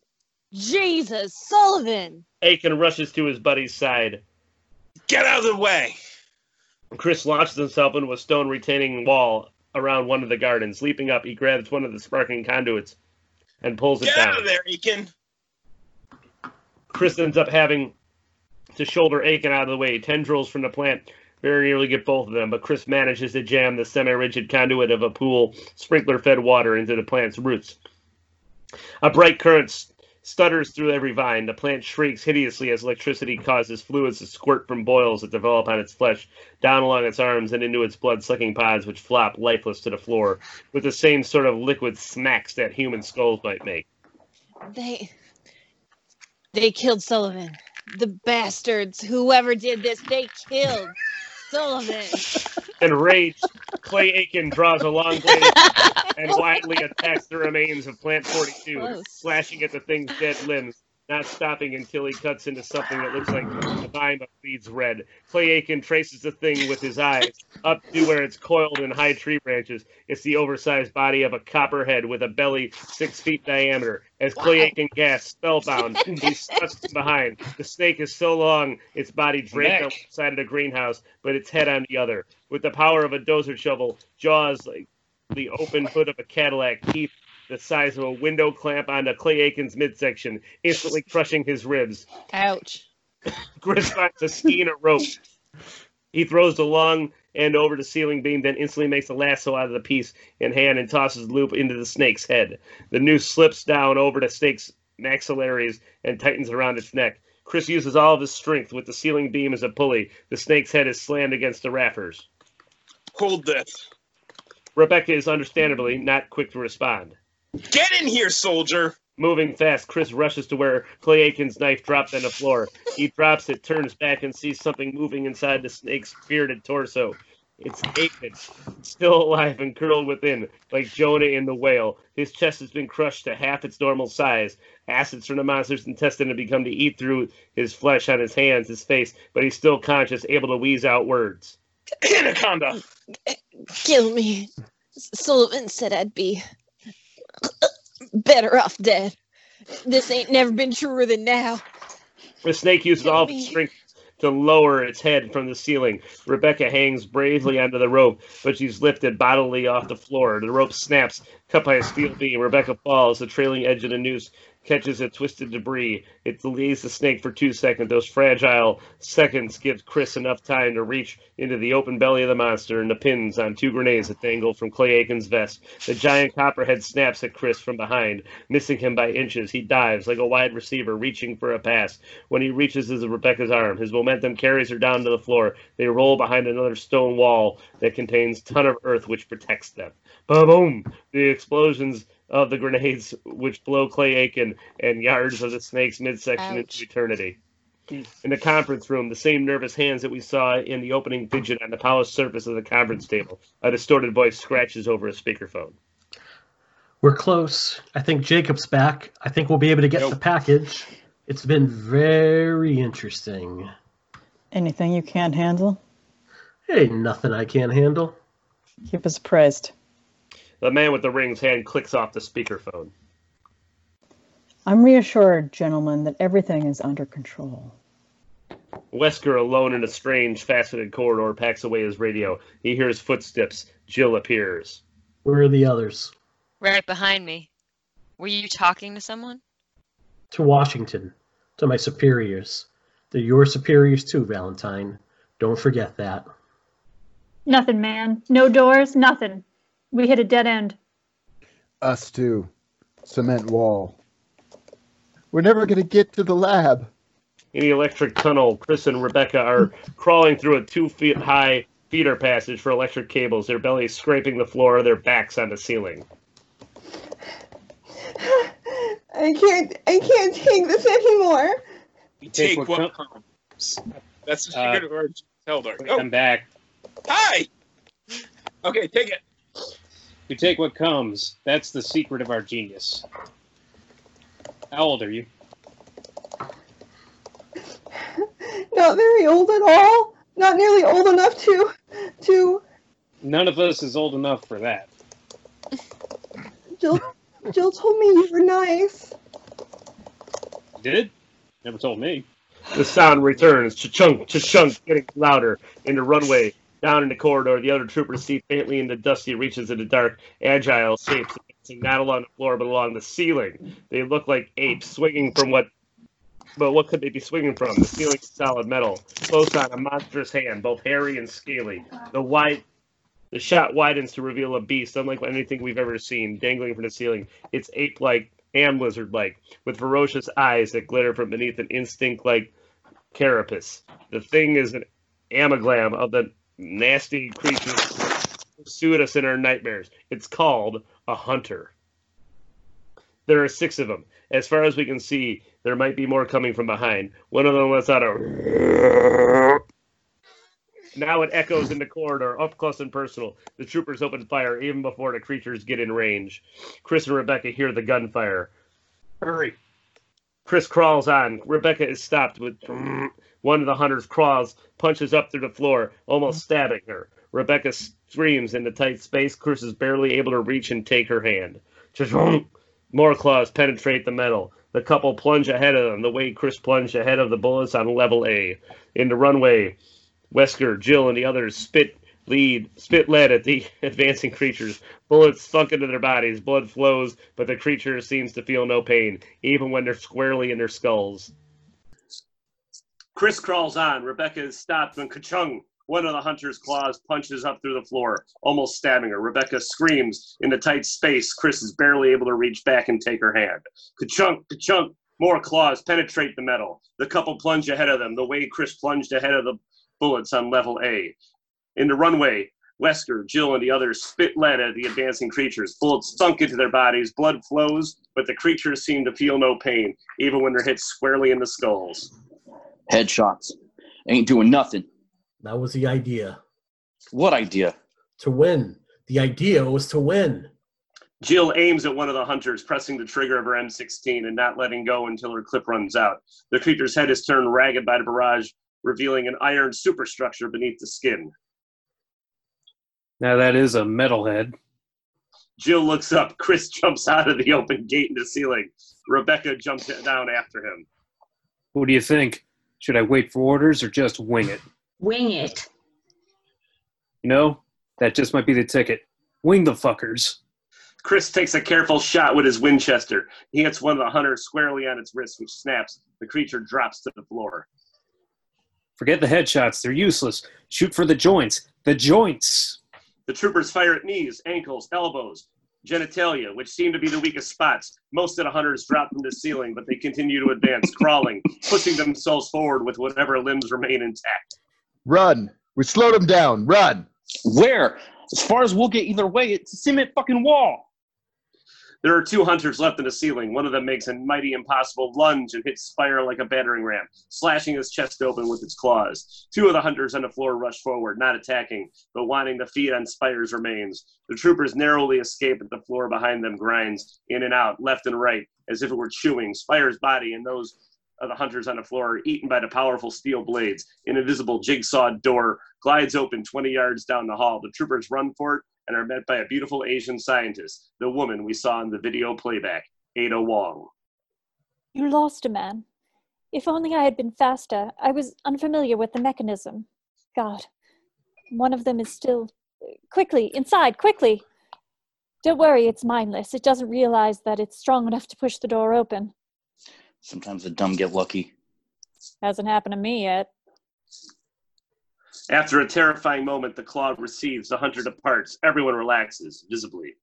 My colleagues, Benjamin, Toshiro, as far as we know, we are the only ones left alive.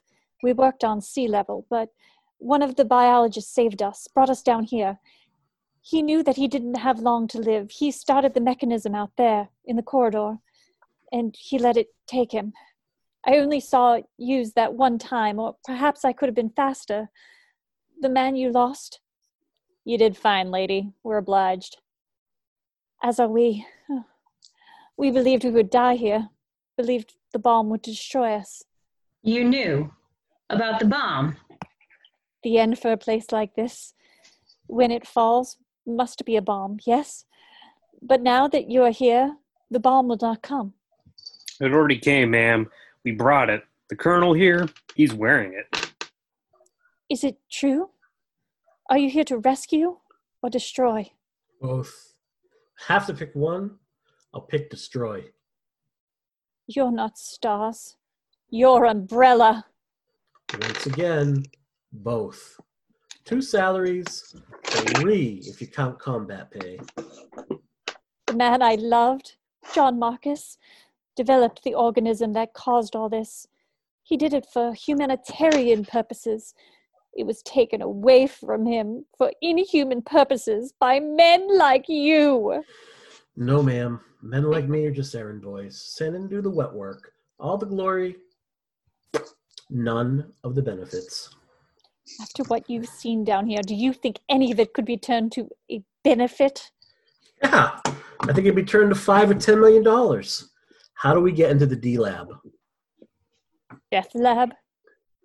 John was killed, never even knowing it existed. They kept him isolated upstairs, while a separate team was down here corrupting his research, using it to build BOWs, BOWs? bioorganic weapons. The sharks, the plants. I, I guess on that one too. Okay. I can pick up Rebecca if you want. Yeah, I think that makes sense. Right. The sharks? The plant? Early experiments, The snake. a failure. Its behavior remained reptilian. All they could ever get it to do was grow in size.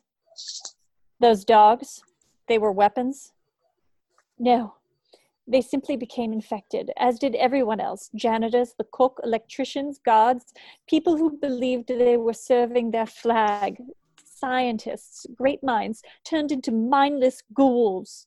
Before the outbreak, the experiments went further, didn't they? Those ceiling crawlers out there. the product of human DNA spliced with the DNA of vicious carnivore animals, even insects, plated with armors beneath newly cultivated skin, then injected with poison so their biological components would die. Die. The T virus reactivates them in a matter of minutes, but in battle, lost minutes are inconvenient. So, the BOWs had to die to be allowed to revive before they could be used to full advantage. They were murdered by their own people so they could never be murdered again by the enemy. Are any more of these weapons developed? How do we get into the fucking D lab? You don't! Ada glances at an innocuous wall panel. Wesker notices a key slot, green. Oh. It can't be opened, thank God. None of us are cleared for that level of security. How fortunate that I am. Wesker steps over to the wall and inserts his green card into the slot. The panel slides open. A lock clicks. Wesker pushes the door open. Barry, come with me. The rest of you, make sure this door doesn't close. Remember, if I go up, we all go up. Have you been leaving doors open? Yes. This place is going to be overrun by. Brad's in really bad shape. Brad is leaning against the wall, sweating, shivering. Rebecca looks at his wounded leg. That's not just a scrape. You were bitten, weren't you? One of the sharks. Its teeth. I just brushed up against its teeth after it was dead. Shoot him. Somebody shoot him. No. We're so close. The antidote. What's got into you, man? Oh, No, in the stair, in the stairwell. What's gotten into you, man? This isn't like you. Oh yeah, this is exactly like me. This is what I've been my whole life. Guy sucking up to the honchos, wiping the shit off their asses, all the while they're looking for a break. A way to get some of my own. Well, this is it, my friend. I'm myself, all right. And I know exactly what I'm doing. I told you before this day was over, I'd pay you back. In the cubicle, Chris and Jill step past Rodriguez. They take off down the stairs. As they leave, Ada opens a desk drawer and pulls out a 45. You know how to use that thing, Chica? Of course I do. I'm a scientist. Ada clicks back the bolt, whips up the 45, and aims it at Brad's head. Rebecca dives in front of the man. No, you can't. Not while there's still a chance to save him. In the safety chamber, in Lab D, Wesker and Barry arrive at a set of plexiglass doors. They can't see through them, they're fogged. Wesker finds a key slot, inserts his access card, and whoosh, the doors open. A cloud of hyper cold mist rushes out. Wesker squints through the freeze, sees the thing that stands sedated within the cylinder, the tyrant. It's nine feet tall. Like the hunters, it has more or less human form. Monstrous steel claws depend from its fingers, nearly touching the floor. It's called the Tyrant. No one knows it exists except us and Holden. Holden? Umbrella's a man in D.C. We need him. Signs of checks. We got it, Barry. We got our fortune. You're not going to try to get this big motherfucker out of there, are you? Don't have to. All he needs the data. Then these things will be cranked out on the assembly line. Laying down his automatic, Wesker hits computer keys until a disc pops out of a master feed. Yes, this is it.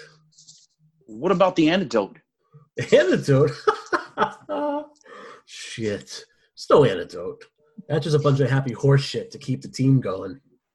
Neither man notices that the removal of the master disc has caused certain systems to fail, indicated by red lights and by the fact that the walls of the tyrant cylinder are beginning to run liquid sweat. The ice is going to break. You're going to give this?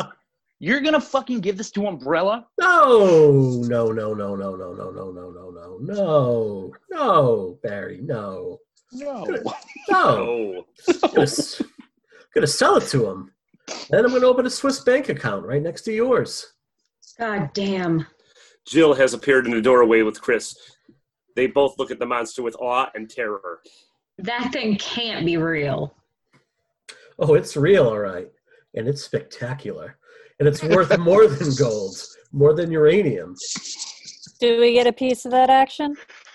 Rosie has arrived. So have Rebecca, Ada, and the two surviving scientists. All of you do.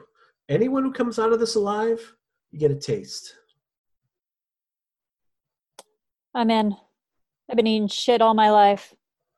I'm happy to eat some more as long as I don't get s- as long as I get some gravy on it. Anyone else see it my way? One of the scientists, Toshiro, rushes to join. You disgrace yourself. I want to live. Smart man. Anyone else? Valentine. Jill looks at Chris, then she steps to the doorway and takes a defensive post beside her CO. I was going to try to disarm the bomb. This place should be destroyed. It needs to be destroyed. Chris lifts his rifle. Wesker is faster with his pistol, aiming at Chris's belly. Gotcha, son. It's only because of Valentine here that I didn't squeeze the trigger. Chris and Jill exchange dagger eyes. She's on your side. She doesn't mean shit to me, and I don't mean shit to her. Chris, please. There's only one way to go here. That's right. My way. Yes, sir. Your way. Jill presses in close to Wesker, as if completely allied. I can't tell you, Chris, how much I wanted things to have turned out differently. Goodbye. Swiftly, unexpectedly, Jill snatches the detonator wire and pulls the sensor out of Wesker's ear. Everyone shuts their eyes, expecting to be blown sky high, but nothing happens. Jill puts the det- pulls the det- detonator off Wesker's belt. She stares small at a small LED screen which reads 14, 42, 16, 15, 14. Shit. I got all my courage up and we still have 15 minutes. Jill tosses the detonator to Chris. Wesker turns on her, lifting his M16. You shoot, I shoot, boss. Wesker turns to find Barry's weapon aiming at his belly.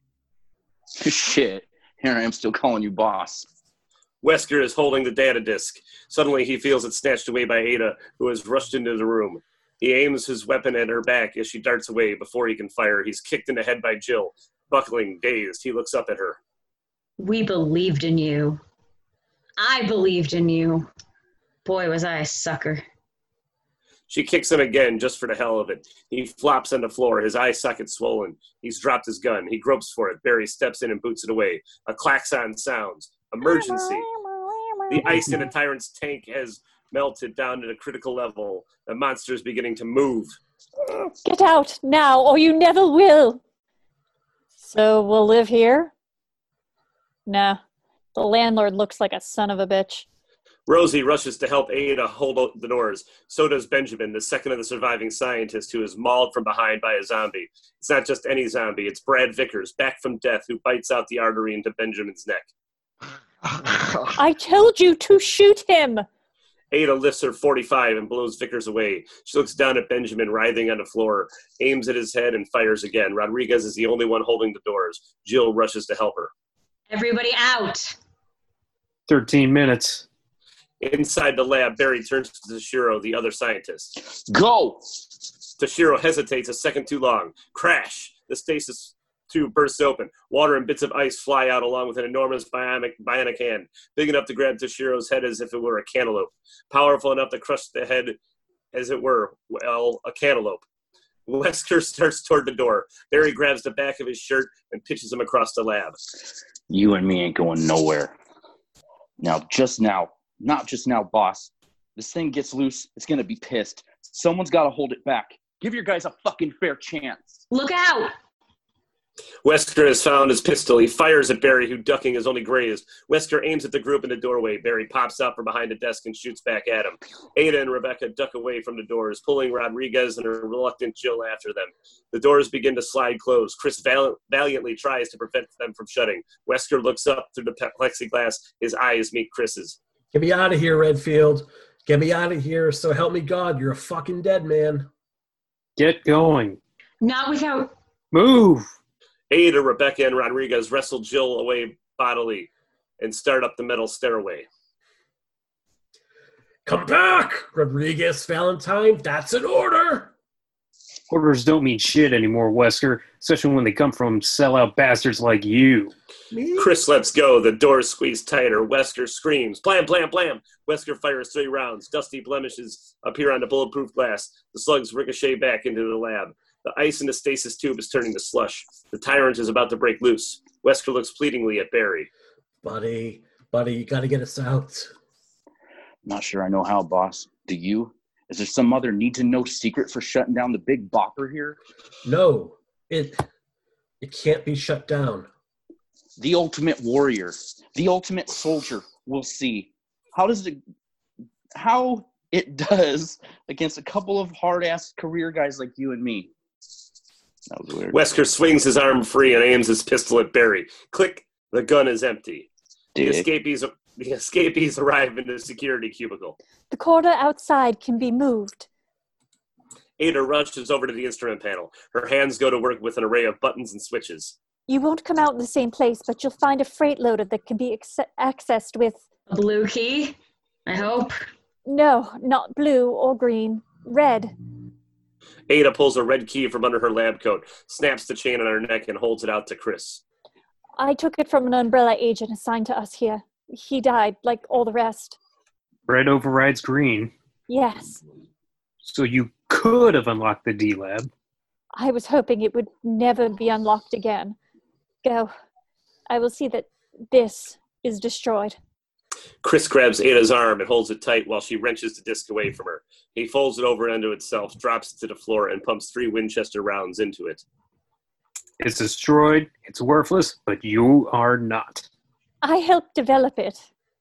Unwittingly, they lied to you. They lied to Marcus. They made you believe you were doing good, uh, doing a good thing when it wasn't good at all. It was evil, pure evil. The kind of evil that resides in all of us makes us greedy, uncaring. Kind of evil that will wipe us out in the end, unless we stand up to it. Are you saying this evil is a resident in all of us? Yes, a resident evil. Stand up. Stand up against powers that have ruled the world since before we were born. The Koch brothers will only be eliminated or knocked away someplace else. I'd rather die here knowing that the virus has died with What me. if it's already spread? You're the only one who knew anything about it. But I know so little. True. More than anyone else, you have a responsibility. To a higher command. The highest. Have you tried drinking Lysol?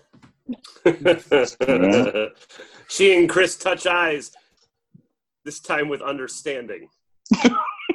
George.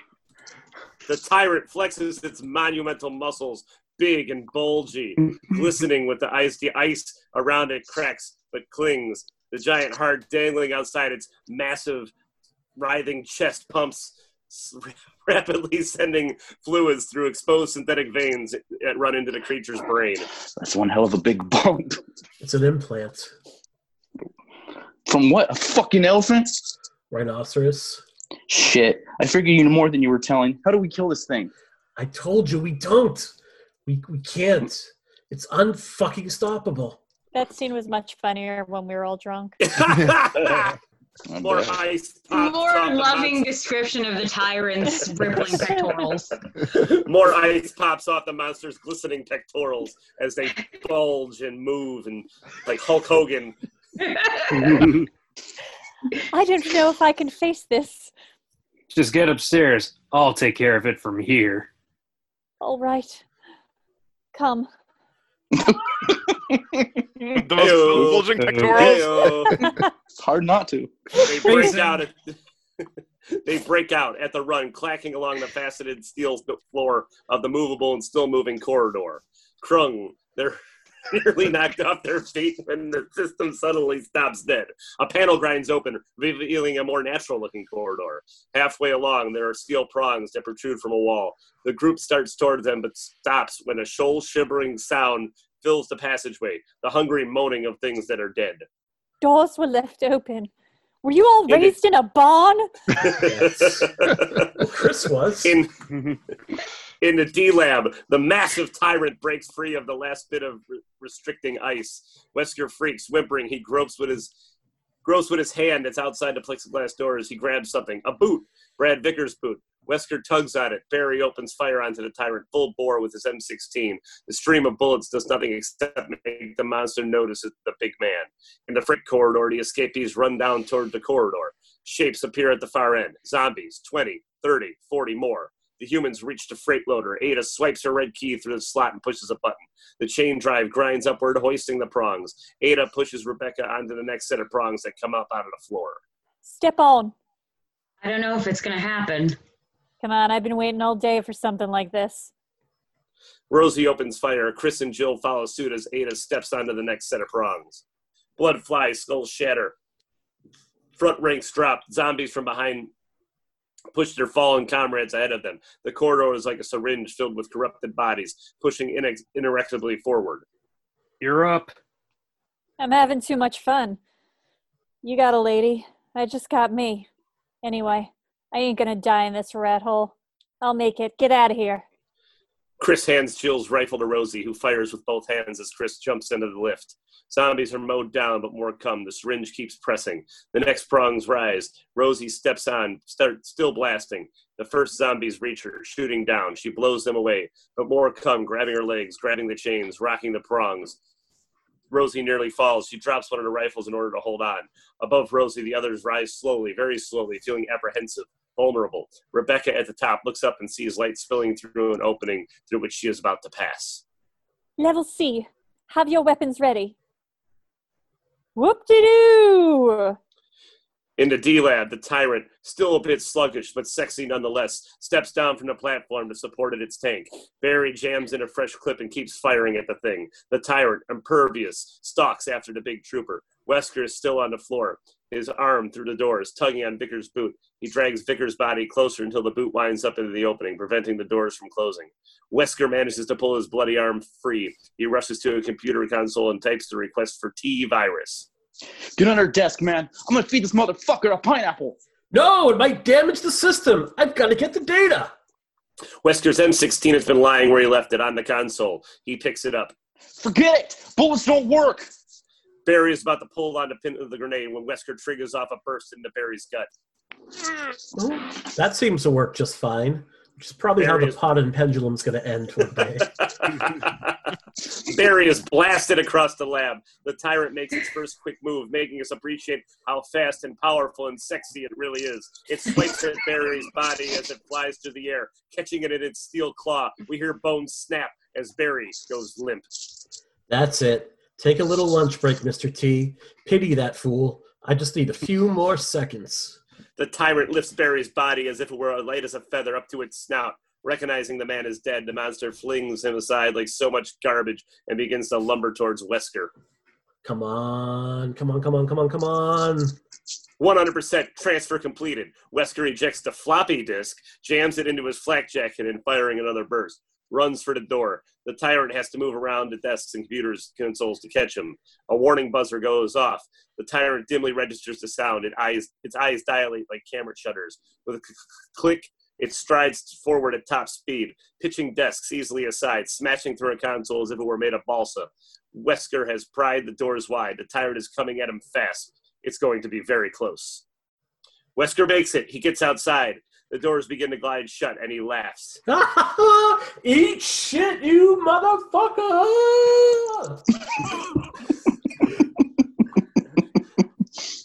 Flang! The tyrant's long bionic claws shoot with the speed of switchblades through the opening. Just before the doors meet, four of the claws skewer Wesker, passing clean through him.